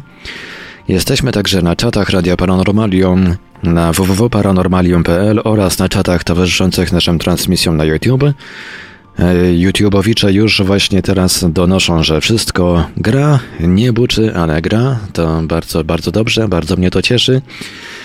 Jesteśmy także na Facebooku, na fanpage'ach Radia Paranormalium i pana Sławka Pączkowskiego, na grupach Radia Paranormalium i czytelników Nieznanego Świata, a jeżeli ktoś woli, to może on także wysłać pytania, komentarze i różne inne wiadomości odnoszące się do naszej audycji na nasz adres e-mail radiomapa.paranormalium.pl No, komentarzy na razie e, nie jest jakoś dużo, ale mam nadzieję e, taką cichą, że to się wkrótce zmieni, prawda?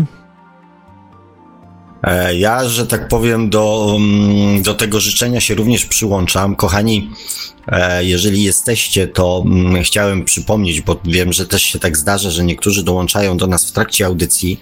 Chciałem przypomnieć, że dzisiaj mamy gościa mm, specjalnego w naszej audycji.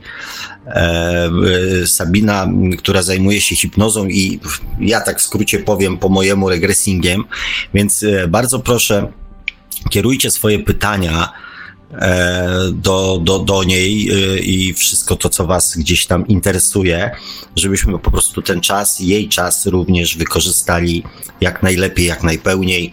E, może ktoś zechce zadzwonić i żywo gdzieś tam się o coś dopytać, podpytać, wszystko to, co Was interesuje, nurtuje, nie wiem, niepokoi, ciekawi.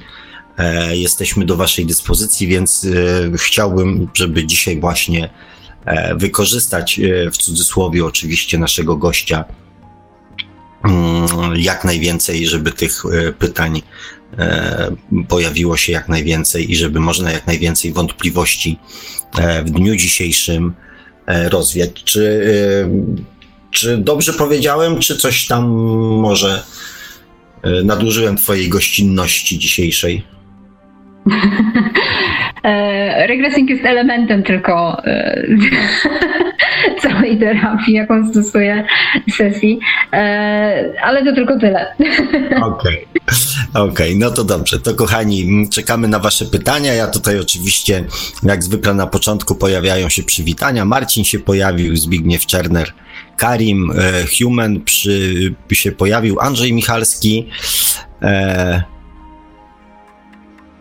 I o Longi Bongi jest jeszcze z nami. No i tutaj właśnie e, pierwszy komentarz e, taki, e, który się pojawił, pojawił się w zasadzie 20 minut temu w odpowiedzi na moje pytanie, czy czy dzisiaj jest Was, kochani, tak mało, czy, mm, czy po prostu zasłuchaliście się i zaciekawiliście tym, co Sabina mm, o, swoich, o swojej pasji bo tak to trzeba nazwać, mm, opowiadała i tutaj XY pisze, że zasłuchali się Panie Sławku, bardzo się z tego powodu cieszę. Ja jeszcze bardziej. To widzicie, ile tutaj dzisiaj radosnych ludzi się mm, w naszym otoczeniu pojawiło. Super. E, uwielbiam taką atmosferę. E, no i tutaj, e, mm, droga Sabino, jest pierwsze pytanie do ciebie od Longi Bongi. Witam. Syn ma stany lękowe, niską sam samoocenę. Czy hipnoza mu pomoże? Hipnoza na pewno mogłaby pomóc, bo e, powiem tak, jeśli chodzi o, e, o, o, częstość, z jaką ludzie się do mnie zwracają ze względu na niską samoocenę, no to to jest 99% e, problemów. I hipnoza zdecydowanie pomaga w tym, żeby tę samoocenę podnieść do tej naturalnej. Nie do wysokiej, ale do tej naturalnej, z jaką, z jaką przychodzimy na świat. Bo malutkie dzieci generalnie, kiedy przychodzą na świat, no to one one są absolutnie pewne siebie. Ich samoocena jest no, no, niezwykle wysoka i ona nie jest nadwysoka, ona nie jest jakby, mm, jakby z punktu widzenia takiego, takiej postawy aroganckiej, gdzie jestem lepszy niż, niż ktoś inny, tylko ona jest po prostu całkowicie naturalna. E, I kiedy, kiedy małe dziecko jest głodne, no to krzyczy po prostu, albo kiedy chcemy się spać, no to dokazuje w jakiś sposób inaczej. E, kiedy jest szczęśliwe, to pokazuje to całą sobą. E, I, I warto po prostu już z punktu widzenia kogoś, kto przeszedł pewne rzeczy, które tę samoocenę w jakiś sposób e, nadwyrężyły, wrócić do tego naturalnego stanu i też objąć się całkowicie. I jeśli chodzi też o tę drugą kwestię, czyli stany lękowe, to tak, to jak najbardziej. E, ja sama miałam taki naprawdę mega ciekawy przypadek e, takiego mojego jeszcze serdecznego przyjaciela, który zwrócił się do mnie ze względu na e, naprawdę potworną arachnofobię. I, I, to była arachnofobia do tego stopnia, że jak on do mnie przyjechał, bo to był jeden z tych ludzi, którzy przyjechali do mnie, częściej prowadzę sesję online, ale ten akurat postanowił do mnie przyjechać. To pierwszą rzeczą, jaką zrobił, kiedy wszedł do mnie do domu, to zaczął się rozglądać. E, I ja do niego mówię, no słuchaj, spokojnie, ja ich tutaj nie mam. E, I on mówi, dobra, dobra, tylko chcę się upewnić. Nie? Do tego stopnia po prostu był e, spanikowany, kiedy wchodził do jakiegoś pomieszczenia, którego nie znał, po prostu szukał tych pająków. No ale podczas sesji faktycznie no, no, no, wyszło, że kiedy był bardzo małym chłopcem, no to one go gdzieś tam oblazły i on się tak bardzo przestraszył, że no, nikt mu też jakby chyba nie wytłumaczył tego lepiej. E, to nie była nikogo wina, po prostu ci rodzice no, no, tam go otrzepali z tego, powiedzieli, no już, już jest spokojnie, jest okej, okay, nie? No ale dzieciaczek zakodował to sobie znacznie gorzej niż, niż oni e, niż oni mogli mu pomóc. E, no i od tego czasu bał się pająków. Ale po sesji faktycznie już kilka tygodni później, kiedy się go pytałam, jak się czuje, jak się ma, to o ile na początku mówił, wiesz co, ja nie wiem, mi się wydaje, że to chyba mi nie do końca pomogło. I, i mówię szczerze, tak właśnie było. I do niego tydzień później dzwoniłam po sesji, e, to tak właśnie powiedział. Potem po kolejnych dwóch tygodniach się do niego odezwałam. Mówię, no i jak się czujesz? I on mówi, wiesz co, no tak samo, ja nie wiem generalnie, czy to działa, czy nie. A my, dobra, słuchasz nagrania? No słucham. Mówię, no dobra, no to teraz jak wchodzisz do, e, do, do, do, do, pomieszczenia, w którym nie byłeś wcześniej, e, to co, to boisz się tych pająków? On mówi, no, no ale ja ich nie widzę nigdzie. Ja mówię, a powiedz mi, a szukasz ich? A on, ty, faktycznie. I dopiero wtedy zrozumiał, że jego uwaga już się przekierowała. Już on bardzo. Problemy właśnie z lękami, z fobiami polegają na tym, że uwaga skierowana jest szczególnie na zagrożenie i my się go doszukujemy dosłownie. Więc gdybym miała naprawdę odpowiedzieć krótko na to pytanie, czy stany lękowe i niska samoocena są e, do ogarnięcia, e, mówiąc tak kolokwialnie, e, na sesji opartej na hipnozie, to tak. E, zdecydowanie może to pomóc. E, nie wiem, czy jedna, czy, czy, czy dwie, może trzy maksymalnie sesje by były, ale od jednej do trzech zdecydowanie by bardzo, bardzo pomogły. Zakładam, że w ciągu 6 do 8 miesięcy od e, chwili rozpoczęcia właśnie um, sesji problemy by całkowicie zniknęły do tego stopnia, żeby faktycznie później e, no, życie stało się jednak lepsze, a kolejne problemy, które gdzieś tam dotykają e, syna, no to były raczej tak pojmowane na zasadzie, to jest kolejne wyzwanie, a nie rzecz, która mnie po prostu stłamsi i, i, i w jakiś sposób podważa moją wartość. Także mam nadzieję, że to odpowiada na pytanie. E, jeżeli nie, to proszę dopytać więcej. Ale jeżeli to odpowiada na pytanie, to bardzo się cieszę. No i wyrażam nadzieję, że tak właśnie jest. Znaczy, mi dało to odpowiedź.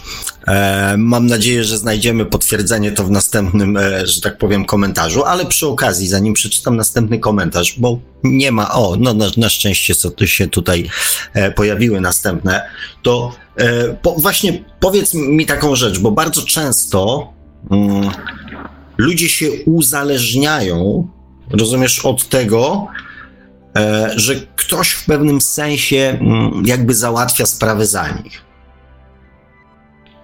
Czy, mm. czy twoi, czy twoi mm, pacjenci, no znowu się pojawia to, to określenie, no ale na póki co na razie lepszego nie mam, mhm. e, nie mają czegoś takiego, tak? Czy ty po prostu załatwiasz jakiś tam etap i, e, i ci ludzie już sobie idą gdzieś tam wolno i, i próbują to życie e, po swojemu układać, czy, czy, czy, czy, czy znowu pojawiają się z jakimiś tam następnymi problemami e, i, i chcą, żebyś to jakby za nich gdzieś tam też trochę mm, przy tam przy twojej pomocy, żeby mogli to rozwiązać? E, no to, to jest ciekawe pytanie i użyłeś tutaj dwóch ciekawych sformułowań. Ludzie, którzy chcą, żebym za nich coś zrobiła i ludzie, którzy chcą, żebym im pomogła coś zrobić. To są dwie różne kategorie ludzi. Poprawiłem się. I, i są właśnie, jeżeli, bo ja to czuję generalnie wśród ludzi, jeżeli ktoś się do mnie zwraca i chce, żebym za niego naprawiła problem, to ja nie pracuję wtedy z takim człowiekiem. E, bo to pokazuje bardzo niedojrzałą postawę, nie do tego, żeby przyjąć się faktycznie w pełni, żeby pracować ze sobą, bo ja jestem od tego, żeby pokazać, żeby wskazać jakieś ciemne miejsce w, w, w Twoim umyśle, w Twoich wspomnieniach, w Twoich e, przekonaniach i to Ty robisz tam porządek. E, nie ja, ja wskazuję. I potem to ty jesteś też od tego, żeby faktycznie wzbudzić swoją dyscyplinę na tyle, żeby codziennie słuchać tego nagrania, żeby też kontaktować się ze mną, jeżeli czegoś potrzebujesz, żeby też e, no jednak przyjąć, że są inne metody na to, żeby żyć, żeby, żeby funkcjonować i to nie ja rozwiązuję problem. Ja pomagam jakby wskazać, e, gdzie jest rozwiązanie, ale to wszystko robi tak naprawdę sam człowiek. O proszę e... bardzo, to ciekawostka. Tak, natomiast no, e, jest jeszcze jakby taka druga kwestia. E, bardzo często jedna sesja no, diametralnie poprawia jakość życia na, na, na, na wiele miesięcy, ale później ci ludzie, z którymi pracowałam, oni czasami wracają po drugą albo trzecią. Jak dotąd e, miałam tylko jedną osobę, która wróciła po trzecią, co prawda, ale problemy, z którymi przechodzą, one są już zgoła inne. One są już zupełnie inne.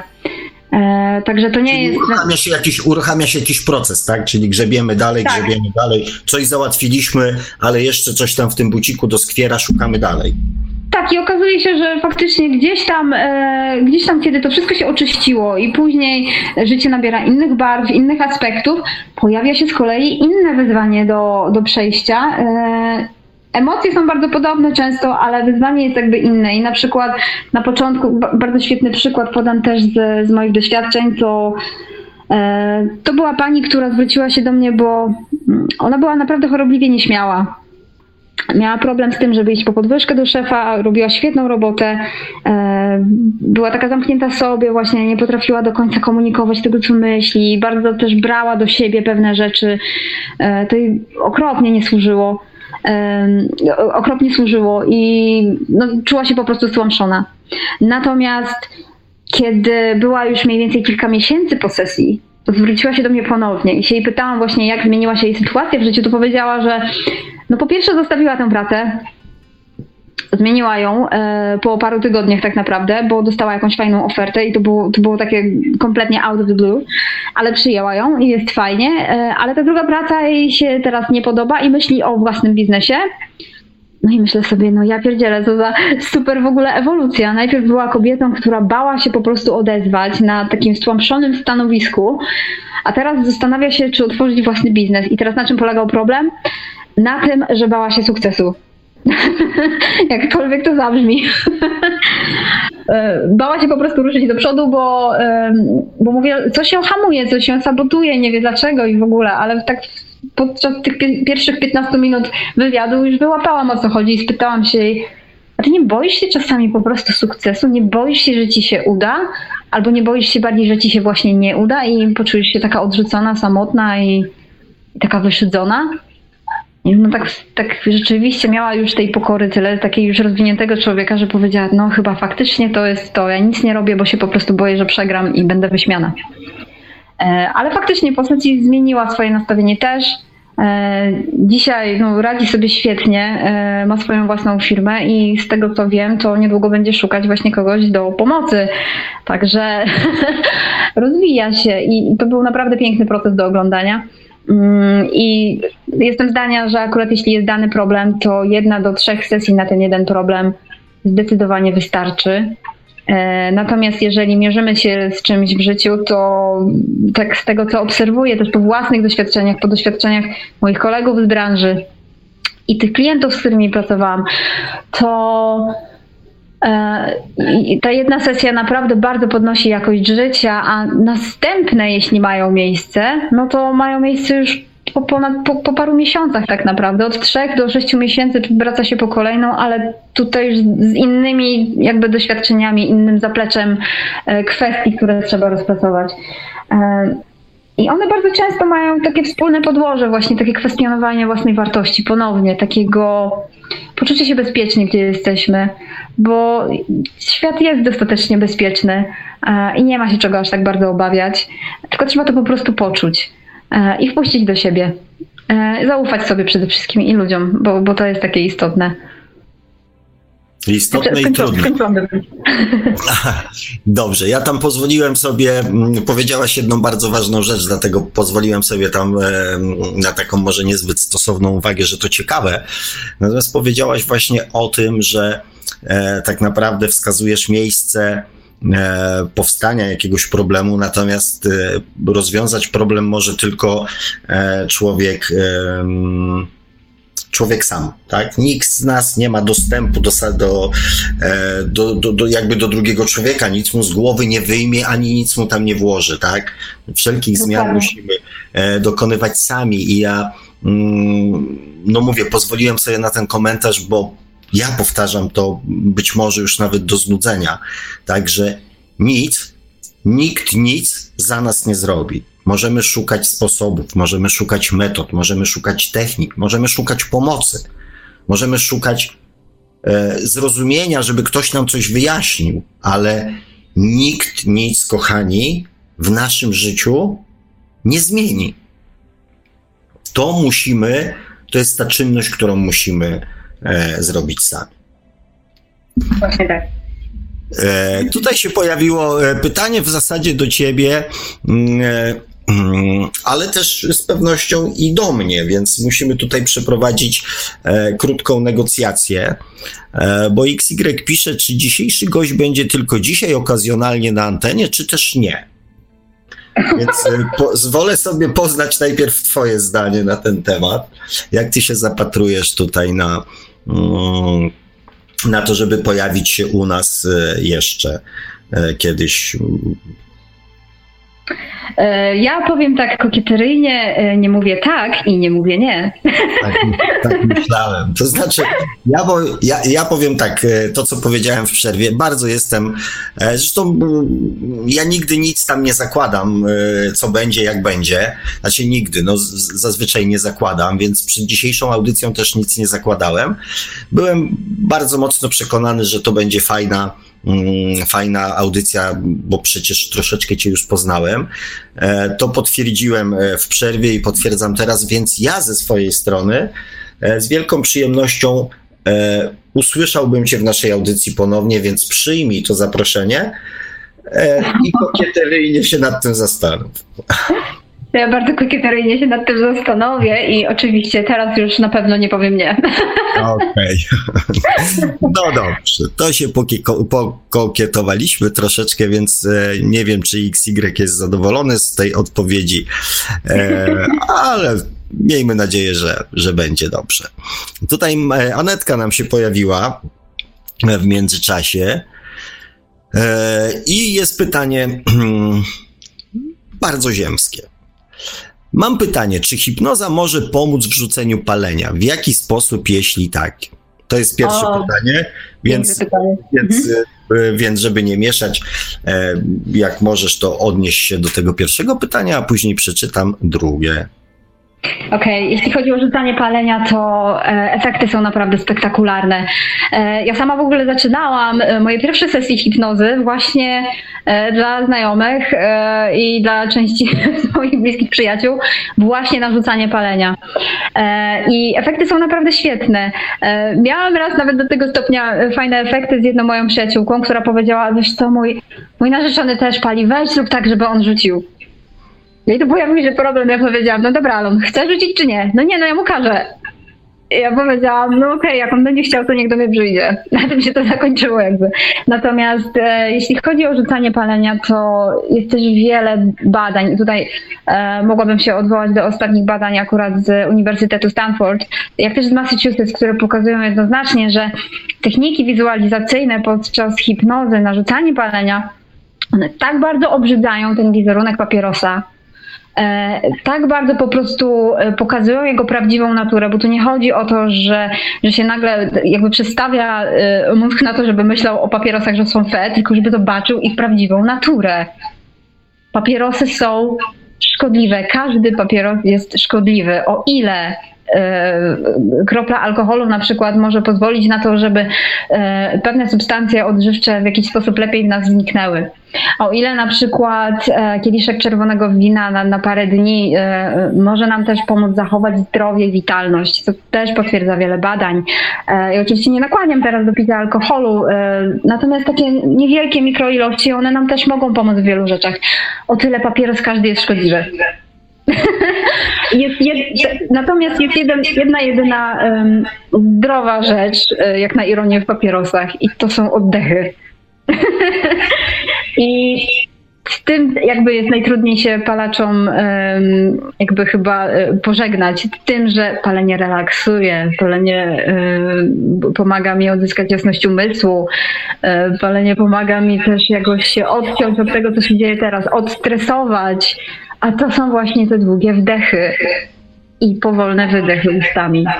E, to każdy jogin, każdy praktyk tantry, każdy praktyk breathwork, jakkolwiek po prostu powie, że no, to, te wydechy, one są najbardziej takim kluczowym momentem, żebyśmy poczuli się zrelaksowani, więc no palmy bez tych papierosów, jeśli miałabym poradzić coś na szybko.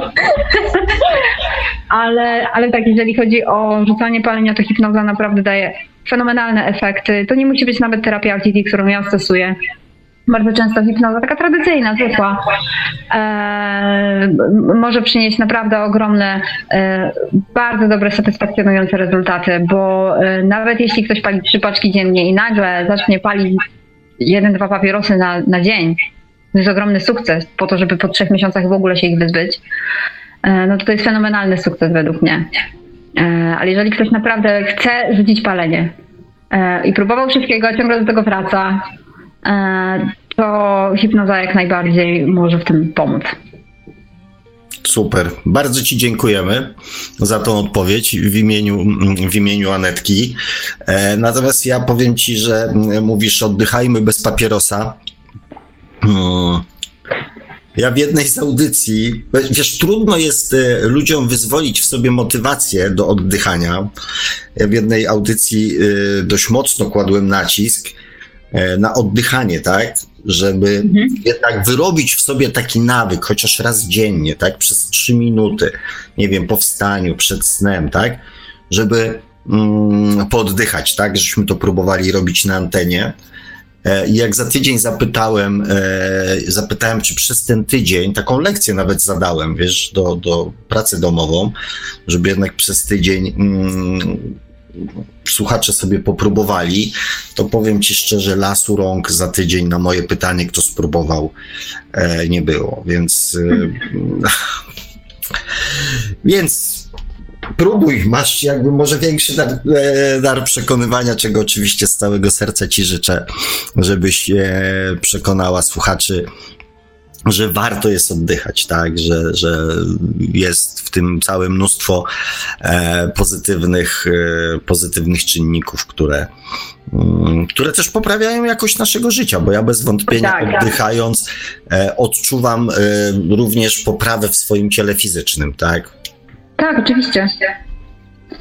Tutaj jeśli chodzi o oddychanie, no to według mnie jest, jest, jest, jest masa naprawdę fenomenalnych mentorów, którzy mogą nauczyć nas oddychać naprawdę skutecznie, żebyśmy poczuli się dobrze, ale szczególnie odwołuję do Wima Hofa i to jest facet, który y, poprzez y, kontrolę własnego oddechu potrafi obniżyć temperaturę swojego ciała, by wpłynąć też na, y, na rytm bicia swojego serca, dzięki czemu no, on, on ma więcej rekordów Guinnessa chyba niż ktokolwiek inny, kogo znam na ten moment i szedł w gaciach na Kilimandżaro, no to ja, ja mu ufam.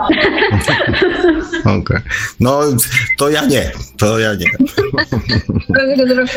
prowadził ekspedycję ponad 50 ludzi i wszyscy też byli albo w bikini, albo właśnie w klapkach i, e, i gatakach kąpielowych I, i da się tak rzeczywiście kontrolować temperaturę własnego ciała za pomocą oddechu. Da się też za pomocą własnego świadomego oddechu e, zdecydowanie poprawić jakość poszczególnych segmentów, segmentów życia i, i mówię to ja, która dawniej cierpiała na potworne napady paniki, takie skręcające już dosłownie. E, I to, to, nie jest ciekawa część mojej historii, ale zaczęłam się tym interesować dopiero w momencie, jak się obudziłam na pogotowiu. Myślałam wtedy, że mam zawał albo udar, e, ale tak jestem, doskonale przekonałam się o tym, jak nieprawidłowe oddychanie e, potrafi naprawdę zrujnować zdrowie człowieka i przez nieprawidłowe oddychanie mam na myśli oddychanie ofiary. E, ofiary w takim punkcie, w takim aspekcie fizycznym, e, gdzie widzimy na przykład gazelę, którą obserwuje lew i ona zaczyna oddychać w taki sposób, że tego po pierwsze nie słychać, po drugie to jest bardzo szybkie i bardzo płytkie. I w ten sam sposób dzisiaj oddychamy, siedząc za biurkami tyle godzin, siedząc w domu i nie wychodząc, um, stresując się, wpuszczając w siebie właśnie tę taką ciężką energię, która nas gdzieś tłamsi. I tego rodzaju oddychanie ono nas męczy fizycznie, powoduje ogromną fatygę w ciele. Nawet nie zdajemy sobie z tego sprawy, że czemu boli mnie głowa, ta bezsenność, problemy z metabolizmem, z tym chronicznym bólem jakimś stawów czy pleców, a bardzo często jest to spowodowane właśnie reakcjami chemicznymi, jakie zachodzą jeszcze przez wzgląd na to, że przejmujemy do siebie nieodpowiednią ilość tlenu w nieodpowiedniej równowadze do, do dwutlenku węgla. Mówię o tym oddychaniu bardziej już z chemicznego punktu widzenia jakby, ale to jest mega istotne, także e, nie chcę się jakby zapędzać teraz za bardziej, także, także przerwij mi. Okay. ale, ale tak, ale oddychanie jest mega istotne, to jest wiadomo właśnie, może nam bardzo zaszkodzić, jeśli tego nie robimy dobrze, może nam przynieść fenomenalne rezultaty, jeśli wykorzystamy tę siłę. Tym bardziej, że dzieje się samo przecież i nie wymaga specjalnego sprzętu, czasu e, i tak dalej, i tak dalej, tak? Więc le, lepszego, wiesz, jakby lepszego narzędzia, które i też możemy to sobie zrobić sami, tak? To, to nie potrzebujemy do tego ludzi, tak? Bo, bo na przykład e, wizyta u ciebie wymaga czegoś, tak? Czasu, synchronizowania e, ciebie e, i iluś tam, e, jakichś tam pieniędzy, tak? Prawda? Przy okazji, więc, e, więc to już wymaga, tak? Czegoś. Natomiast Natomiast oddychanie nie wymaga niczego. Tak na dobrą sprawę. No. Natomiast ja wrócę do tego e, momentu zaufania. E, powiedziałaś, że masz zaufanie tam do tego człowieka, którego nazwisko wymieniłaś. Natomiast ja słyszałem, ja słyszałem na przykład też taką, ja powiedziałem, że ja nie mam do niego zaufania, tak? Bo mhm. E, słyszałem ostatnio taką teorię, że, że, że nie można zaufać, nie można wierzyć człowiekowi, e, który budzi się na pierwszy dźwięk dzwonka e, w budziku, tak? Że to jest człowiek nieobliczalny i w ogóle nie wiadomo, co może do łba jeszcze strzelić, skoro się budzi na pierwszy dźwięk dzwonka, więc to, to jest dla niektórych skala szaleństwa, a już wejście, wiesz, w slipkach na Kilimandżaro to jest w ogóle dla mnie, to jest dla mnie Kilimandżaro, no. No to jestem to chyba w pełni obliczalny, bo ja zawsze jak, jak, słyszę pierwszy dzwonek, pierwszy, pierwszy budzik, to zawsze go przestawiam na, na 25 minut później i dopiero budzę się na drugi. Czyli, czyli pan, panie Marku, to doskonale rozumie, tak? Że to jest objaw szaleństwa budzić się. Tak jest. Za pierwszym dźwiękiem budzika. No właśnie, no właśnie. Jak zaufać człowiekowi, który w slipkach wchodzi na Kilimandżaro? E, oczywiście. No nie wiem, no ja się budzę bez budzika na przykład, więc nie wiem, czy mi w ogóle można ufać. O, to teraz powiedziałaś, no. No, strasznie mi przykro. No i audycja do bani. No to ja już nie będę pogłębiał tutaj tego, tego, tego destrukcyjnego stanu, mówiąc y, o swoich, że tak powiem, relacjach z budzikiem i, i porannym wstawaniem, więc przejdźmy płynnie do e, następnego pytania pani Anety które będzie z pewnością dla ciebie mm, wyzwaniem. Tak myślę. Pani Aneta pisze tak. I pytanie drugie. Te opowieści w czasie hipnozy to nie jest kwestia wyobraźni większej lub mniejszej i wiary, że to czy, w czymś pomaga? mm, wyobraźni większej lub mniejszej i wiary, że w czymś pomaga. Tak, że czyli to ja wnioskuję, że tu pani Anecie chodzi, że to jest taka jakby autosugestia, że my idąc na hipnozę i mając przekonanie, że ona działa, coś wiesz, na zasadzie placebo, tak? Że to my mhm. sobie wmawiamy i, jest, i jesteśmy przekonani, że to, to tylko dlatego pomaga, że my wierzymy w to, że to pomaga.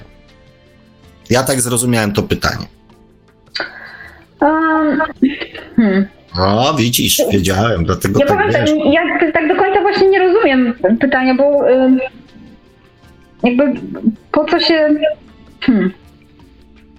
Nie, to jest, ja zakładam, że to jest pytanie czysto, mm, czysto też takie teoretyczne, e, bo raczej e, dla mnie osobiście, tak, też nie ma trochę znaczenia, e, że jeżeli chcę sobie pomóc, to jeżeli robię coś, co mi pomaga, a nie robi mi krzywdy, to dla mnie już nie ma jakby większego znaczenia, tak? Czy większy był udział osoby, która w, mi w tym pomagała, czy większy był udział e, mojej osoby w tam, czy mojej autosugestii, tak? E, na, na tą okoliczność. Dla mnie istotny jest, e, jeżeli chodzi o, e, o efekty, istotny jest efekt, który uda, udało się osiągnąć, tak? Więc e, dla mnie nawet jeżeli byś posiedziała sobie razem ze mną albo przede mną, tak? E, I wysłuchała mojej opowieści, a ja wyszedłbym ze spotkania z tobą naprawiony, to jakby dla mnie osobiście nie ma znaczenia, co się wydarzyło, tak? I kto i jaki procentowy udział w tym wszystkim miał, tak? To z mojego punktu mhm. widzenia, więc myślę, że to pytanie jest takie e, trochę mm, teoretyczne, tak? Jak, no jak, jak, jak ty to widzisz, wiesz, u, u swoich, um, u, u, ludzi, których, y, że tak powiem,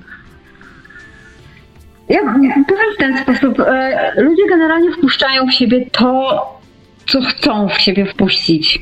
Mhm. E, ja, e, ja czasami, kiedy, szczególnie kiedy właśnie e, dochodzi już do trzeciej części sesji, gdzie mm, tak naprawdę no, mówię im te wszystkie rzeczy, na których im zależy. Dodając też czasami coś od siebie, to ja widzę ich reakcje, co ich bardziej ekscytuje, a co mniej. Niemniej jednak ja też skupiam się na tym, żeby dobierać możliwie jak najlepiej wszystkie te narzędzia, które mają im służyć. I jeżeli 75% z tego faktycznie trafia, bo większość tak, no to uważam to za sukces. Natomiast e, wracając jeszcze do kwestii autosugestii, to wielu ludzi ma takie pojęcie, że to jest trochę tak, tak może taką ocenę, że to jest takie pejoratywne, że autosugestia, że, wma, że wmawiasz sobie, że działa.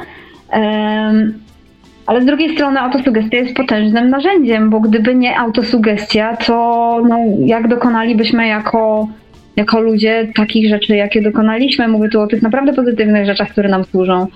Na przykład to, że teraz e, ja siedząc u mnie w domu, e, mogę po prostu uczestniczyć w tej audycji, no to ktoś naprawdę uwierzył, że potrafi to zrobić i faktycznie nie ktoś to zrobił, ci ludzie to zrobili.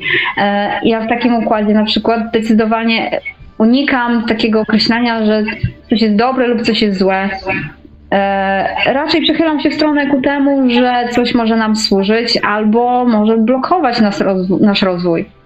E, przy czym autosugestia dobrze użyta może go przyspieszyć.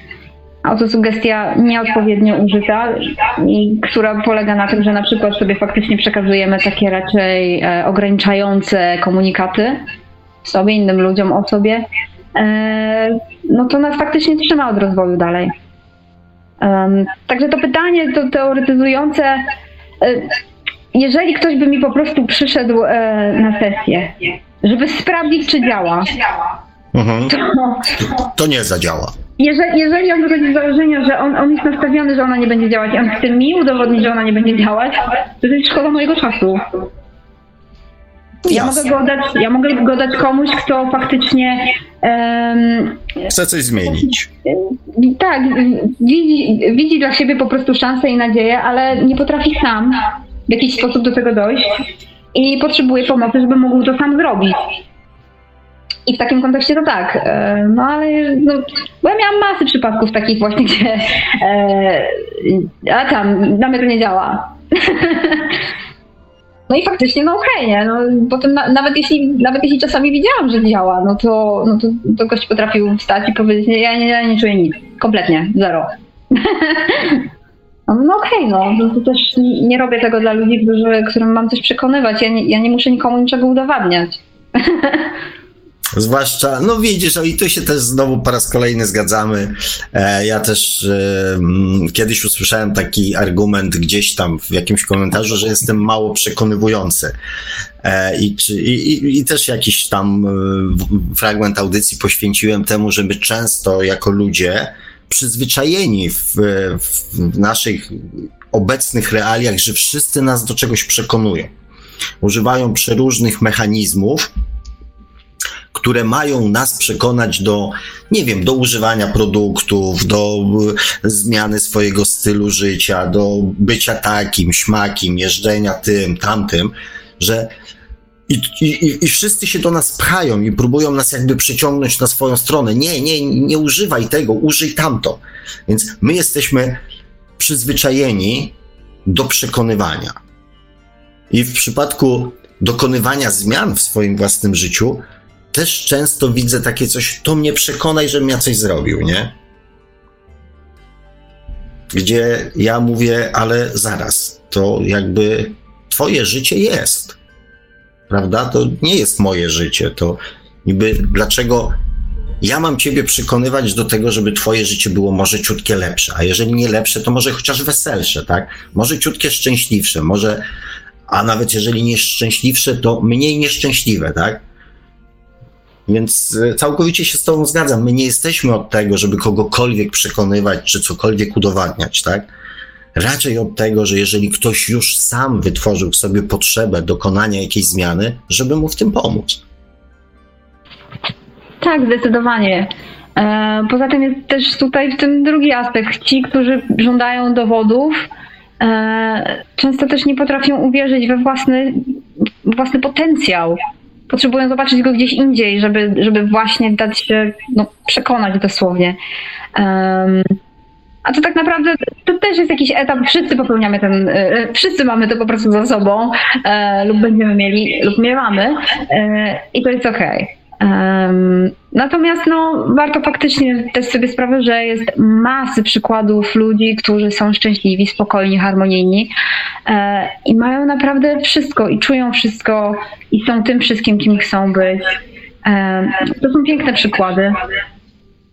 E, I nawet jeśli ich aż tak bardzo nie widzimy, to może warto faktycznie otworzyć oczy i poszukać, bo e, nasza percepcja jest często zaburzona przez to, jak chcemy postrzegać świat, a tym, jaki on jest. I no, no cóż, no może na tym skończę też wywód, bo wchodzimy już chyba na te dosyć takie filozoficzne tory. Ja proponuję w takim razie, żebyśmy, żebyśmy e, połączyli się ze słuchaczem, który tutaj próbował się połączyć dwa razy przed momentem. Ciekaw jestem, jakie będą pytania, jakie będą spostrzeżenia. Naszym słuchaczem, z którym spróbujemy się teraz połączyć, e, jest pan Arkadiusz. O, No więc w końcu się słyszymy, panie Arkadiuszu. Halo, halo, słyszymy się? Aż halo, za dobrze. Słyszymy pana, panie Arkadiuszu. Witam serdecznie. Witam, witam. E, ja mam takie pytania.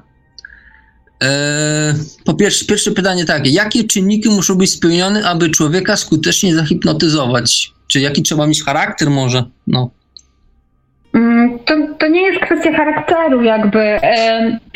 Jeżeli chodzi o takie techniczne jakby podejście typowo, no to do sesji trzeba być po pierwsze, e, no raczej z takim, z takim czystym podejściem podejść do tego, że cokolwiek się pojawi, to będzie ok. Raczej unikać używek na ten moment, bo one mogą to skutecznie zaburzyć. E, więc, więc jeżeli, jeżeli ktoś się decyduje na sesję ze mną, to zawsze to mówię, że zero alkoholu, nie pić za dużo tej kawy, bo ona może po prostu za bardzo też pobudzać. Może też zero e, cukru, bo cukier też ten dosyć mocno pobudza mózg. No, nadmiar cukru też, też szkodzi, natomiast no, po prostu trzeba podejść do tego w takim neutralnym dla siebie e, raczej nastawieniu i takim, no, żeby ciało też nie było przeciążone specjalnie na ten moment. Także faktycznie... Ale to tak dzień przed, nie? Um, no, szczególnie jeżeli ktoś faktycznie e, chce skorzystać z sesji, no to zawsze rekomenduję, żeby na trzy dni przed raczej nie balował za ostro. Ale jakichś specjalnych wielkich przygotowań to nie ma. Warto po prostu tego dnia e, nie, nie stosować w diecie niczego, co mogłoby w jakiś sposób obciążyć, czy, czy mocno pobudzać ciało, czy z kolei też go jakoś e, przymulać. Nie? Także wszelkie, wszelkie takie substancje nielegalne w naszym kraju, e, ani też właśnie używki typu alkohol, nadmierne palenie, to, to po prostu szczególnie odradzam. No dobra, e, drugie pytanie. E, jak daleko może pani cofnąć człowieka w czasie? E, tak. To zależy od niego samego. E. To zależy, to zależy, od niego samego, bo e, to, to nie jest mój cel, żeby szukać w jakimś e, konkretnym miejscu. Ja zawsze odwołuję, umysł trochę podczas hipnozy działa jak wyszukiwarka Google, gdzie wpisuję hasło, które brzmi, a teraz poszukamy tego momentu, tej chwili, tej sceny, tego miejsca, w którym uwierzyłeś lub uwierzyłaś, że twoja wartość na przykład nie jest E, nie jest wysoka, albo e, wytworzył się w tobie mechanizm prokrastynacji, cokolwiek to jest. I to, co się pojawia, to z tym po prostu mamy, e, to wtedy analizujemy. Ja analizuję z reguły jedną do trzech scen, czasami czterech. I to naprawdę, ja, dla mnie to nie ma znaczenia, dokąd, E, w jakim, w jakim położeniu w czasie e, osoba się cofnie, czy to jest przeszłość, czy to jest jakieś poprzednie wcielenie, czy przyszłe wcielenie, to naprawdę nie ma kompletnie żadnego znaczenia. Najistotniejszy jest właśnie ten ładunek emocjonalny, który towarzyszy temu doświadczeniu, na podstawie którego wytworzyło się to przekonanie, które dzisiaj właśnie prowadzi do tych symptomów albo tych mechanizmów, które nas trzymają od rozwoju i szczęścia. Tak. No. Um. Trzecie pytanie. Dlaczego hipnoza regresyjna nie jest w mainstreamie? To, to, to, raczej jest takie nieznane, niepopularne, prawda? Ciągle się promuje psychologów i psychiatrów. Tylko nie was. Um, to jest ciekawe pytanie. Ja sama się zastanawiałam, dlaczego w zasadzie tak potężne narzędzie, bo właśnie ja sama korzystałam na pewnym etapie swojego życia i mówię to teraz naprawdę bardzo otwarcie i, i, i kompletnie bezbronnie. Na, korzystałam właśnie z usług e, psychologa, psychiatry, kilku terapeutów. Byłam w dość opłakanym stanie, więc szukałam dla siebie pomocy.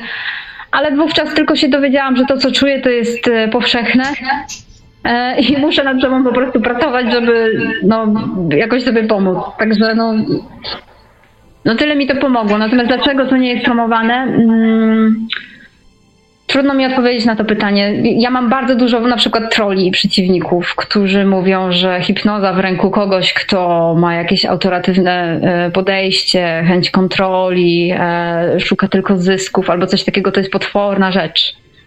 E, no i jest, mm zgadzam się z nim, ale, e, ale moją intencją jest pomoc drugiemu człowiekowi, e, i on mnie wpuści dokładnie tam, gdzie sam uważa, że mnie wpuści.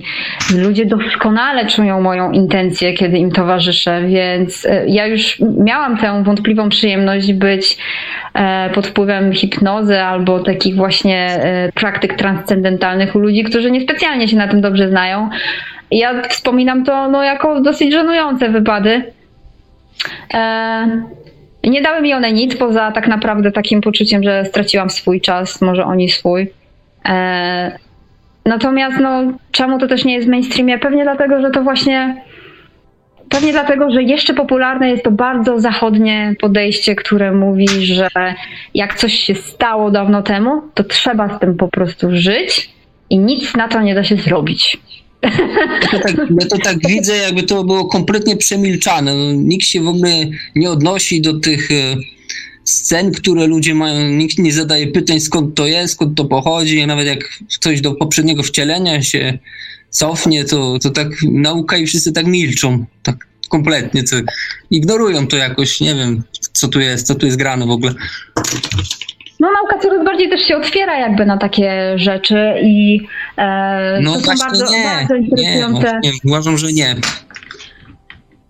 No, znaczy, e, ja, mam, ja mam taką prośbę, panie Arkadiuszu, wykorzystajmy czas naszej, e, naszego gościa na zajmowanie się tym, czym ona się zajmuje, bo z pewnością nie zajmuje się marketingiem i rozszerzaniem jakby, mm, e, czy promowaniem hipnozy, tak, więc jakby skupmy się na tym, co możemy się dowiedzieć, a nie skupiajmy się dzisiaj na dywagacjach, no dlaczego tak się dzieje, tak? Czy, czy nauka, czy historia, czy polityka, tak? Skupmy się na tym, co możemy się dowiedzieć istotnego od naszego gościa.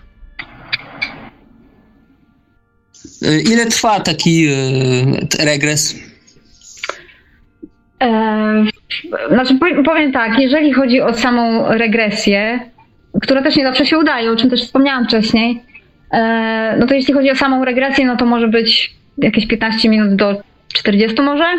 Natomiast cała sesja, tych wszystkich komponentów, z jakich jest złożona, e, to może być godzina, to mogą być dwie i pół, e, ale z reguły jest to mniej więcej dwie godziny. Mhm. Także mam no, nadzieję, że dziękuję. na pytanie. Ja również dziękuję. Dziękuję Mamy bardzo. Pan Arkadiusz no, pan, Arkadiusz się właśnie, tak. E, pan Arkadiusz się właśnie rozłączył. Ja może skorzystam z okazji i przypomnę kontakty do Radia Paranormalium. E, oczywiście te głosowe, bo tych tekstowych chyba nie muszę przypominać. E, tutaj bardzo aktywnie niektórzy się na czacie e, uaktywnili. E, nasze kontakty głosowe to oczywiście numery telefonów e, stacjonarne 32 746 0008, 32 746 0008, Komórkowy 536 20 493, 536 20 493, no i oczywiście skype radio.paranormalium.pl.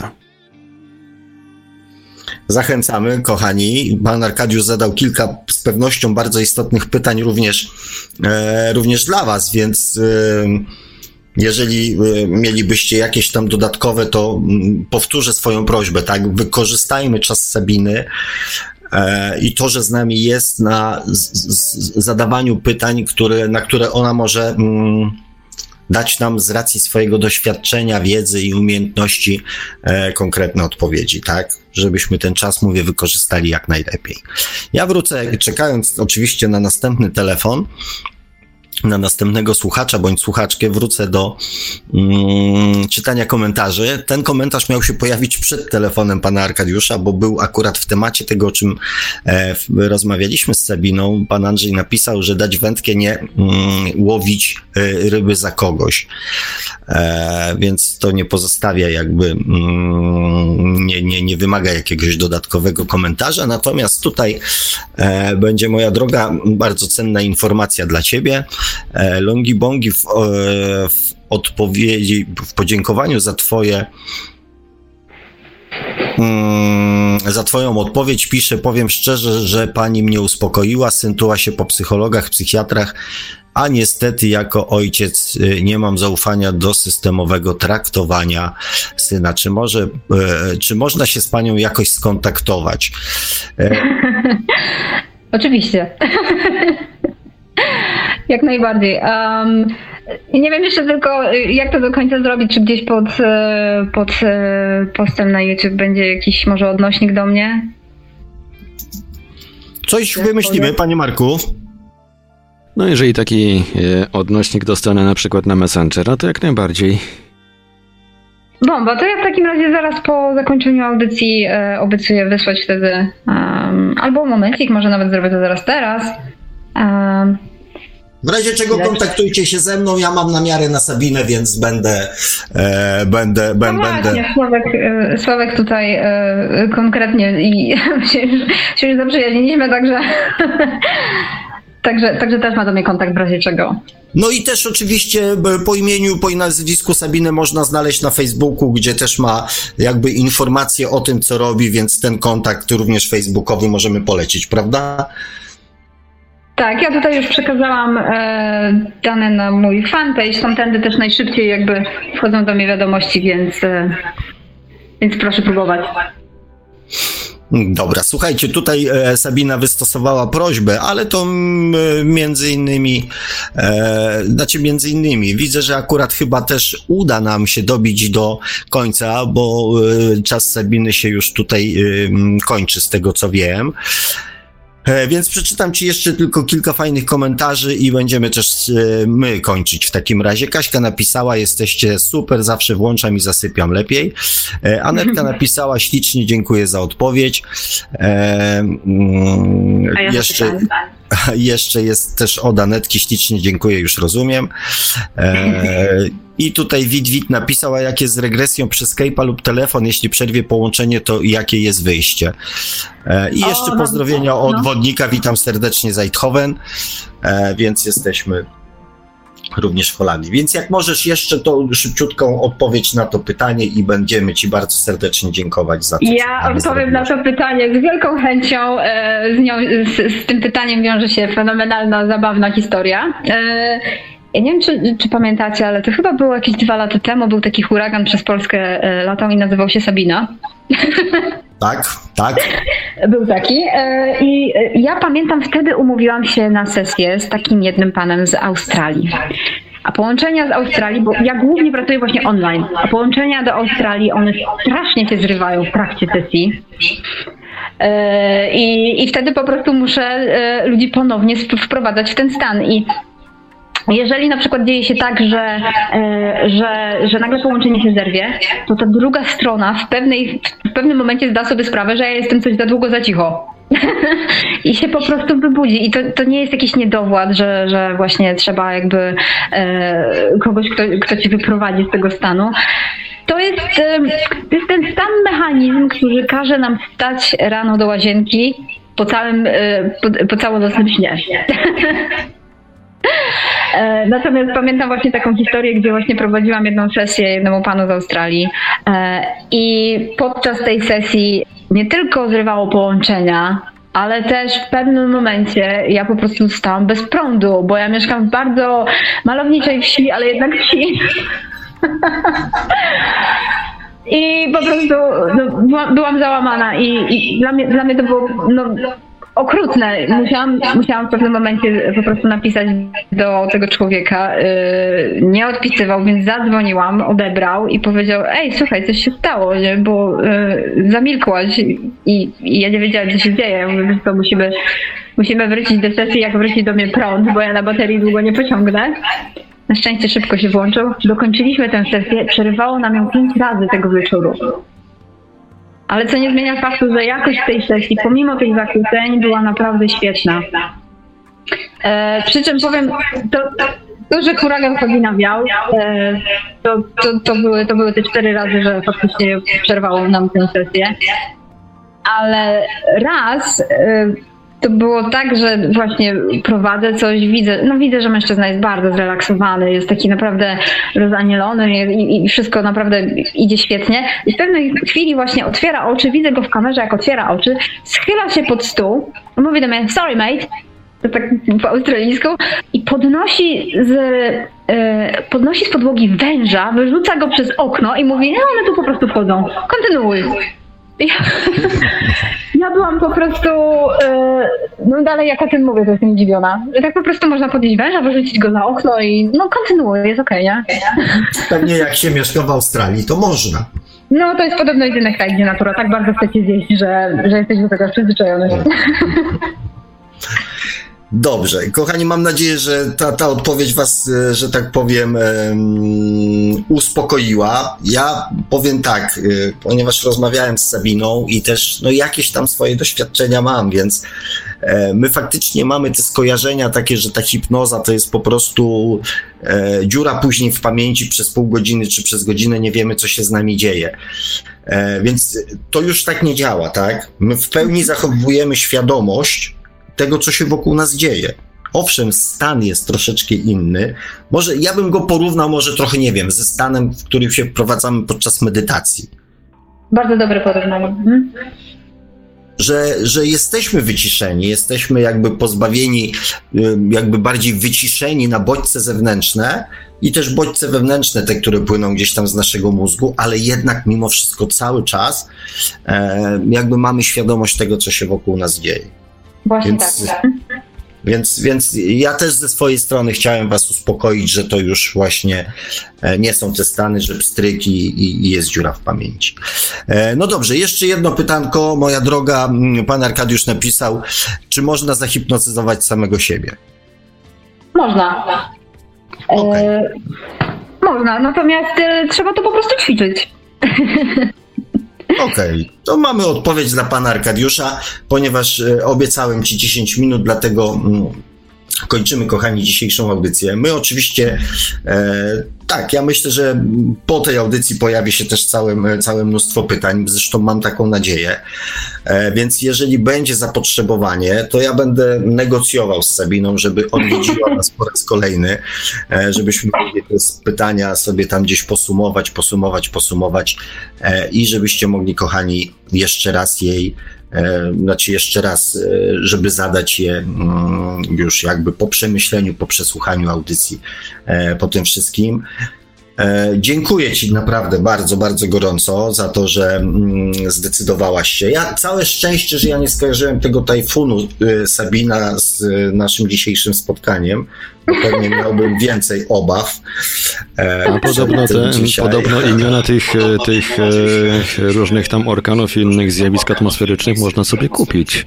Ja może kiedyś kupię, ciekawe czy przyjmą Tajfun i Velios. Hmm. Ja nie mam nic wspólnego z tym, tak? nazywam Sabina, ale, ale, nie, ale, ale no, nie powiem, no, to imię w tym momencie mnie trochę zjadowiło.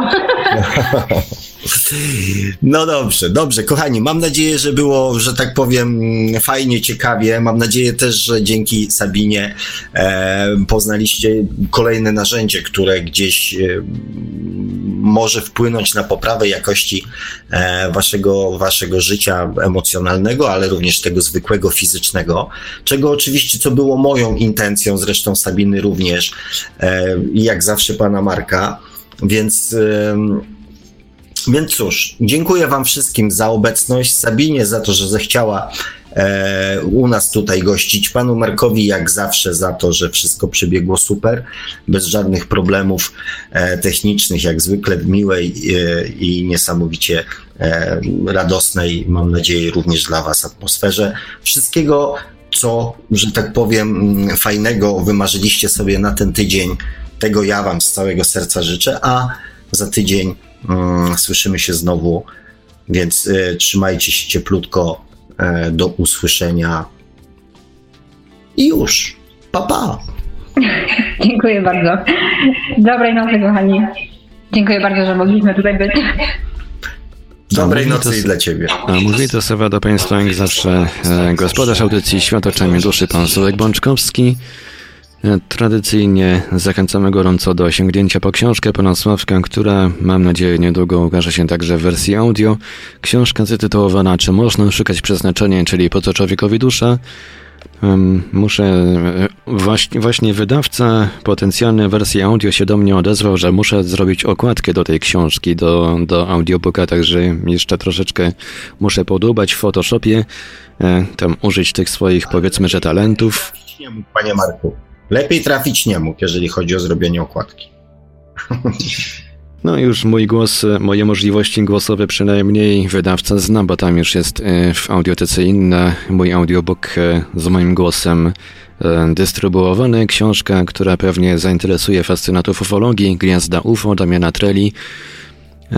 Także jak tylko uda mi się tą okładkę zrobić, to myślę, że myślę, że e, udostępnię ją wydawcy i będziemy dalej działać. Oczywiście zachęcamy także do zasubskrybowania kanału Pana Sławka na YouTube o takim samym tytule jak nasza audycja, czyli Świat oczami duszy, no i do polajkowania fanpage'a e, na Facebooku. Zachęcamy także, e, będzie wrzucony do opisu tej audycji e, kontakt do pani Sabiny Wolter, również facebookowy. E, także zachęcam również, jeżeli macie Państwo jakieś pytania odnoś odnośnie regresingu, to zachęcam do kliknięcia właśnie tam. czatowiczom ułatwię trochę zadanie. Wkleję link do Facebooka na czatach Radia Paranormalium. No i cóż, Kończymy powolutku dzisiejszy odcinek audycji Świat oczami duszy. Audycję od strony technicznej obsługiwał Marek Sękiewelios, Radio Paranormalium, Paranormalny Głos w Twoim domu. Dziękujemy za uwagę, dobranoc i do usłyszenia ponownie oczywiście już za tydzień na żywo, krótko po 20 na antenie Radia Paranormalium. Produkcja i realizacja Radio Paranormalium. Www.paranormalium.pl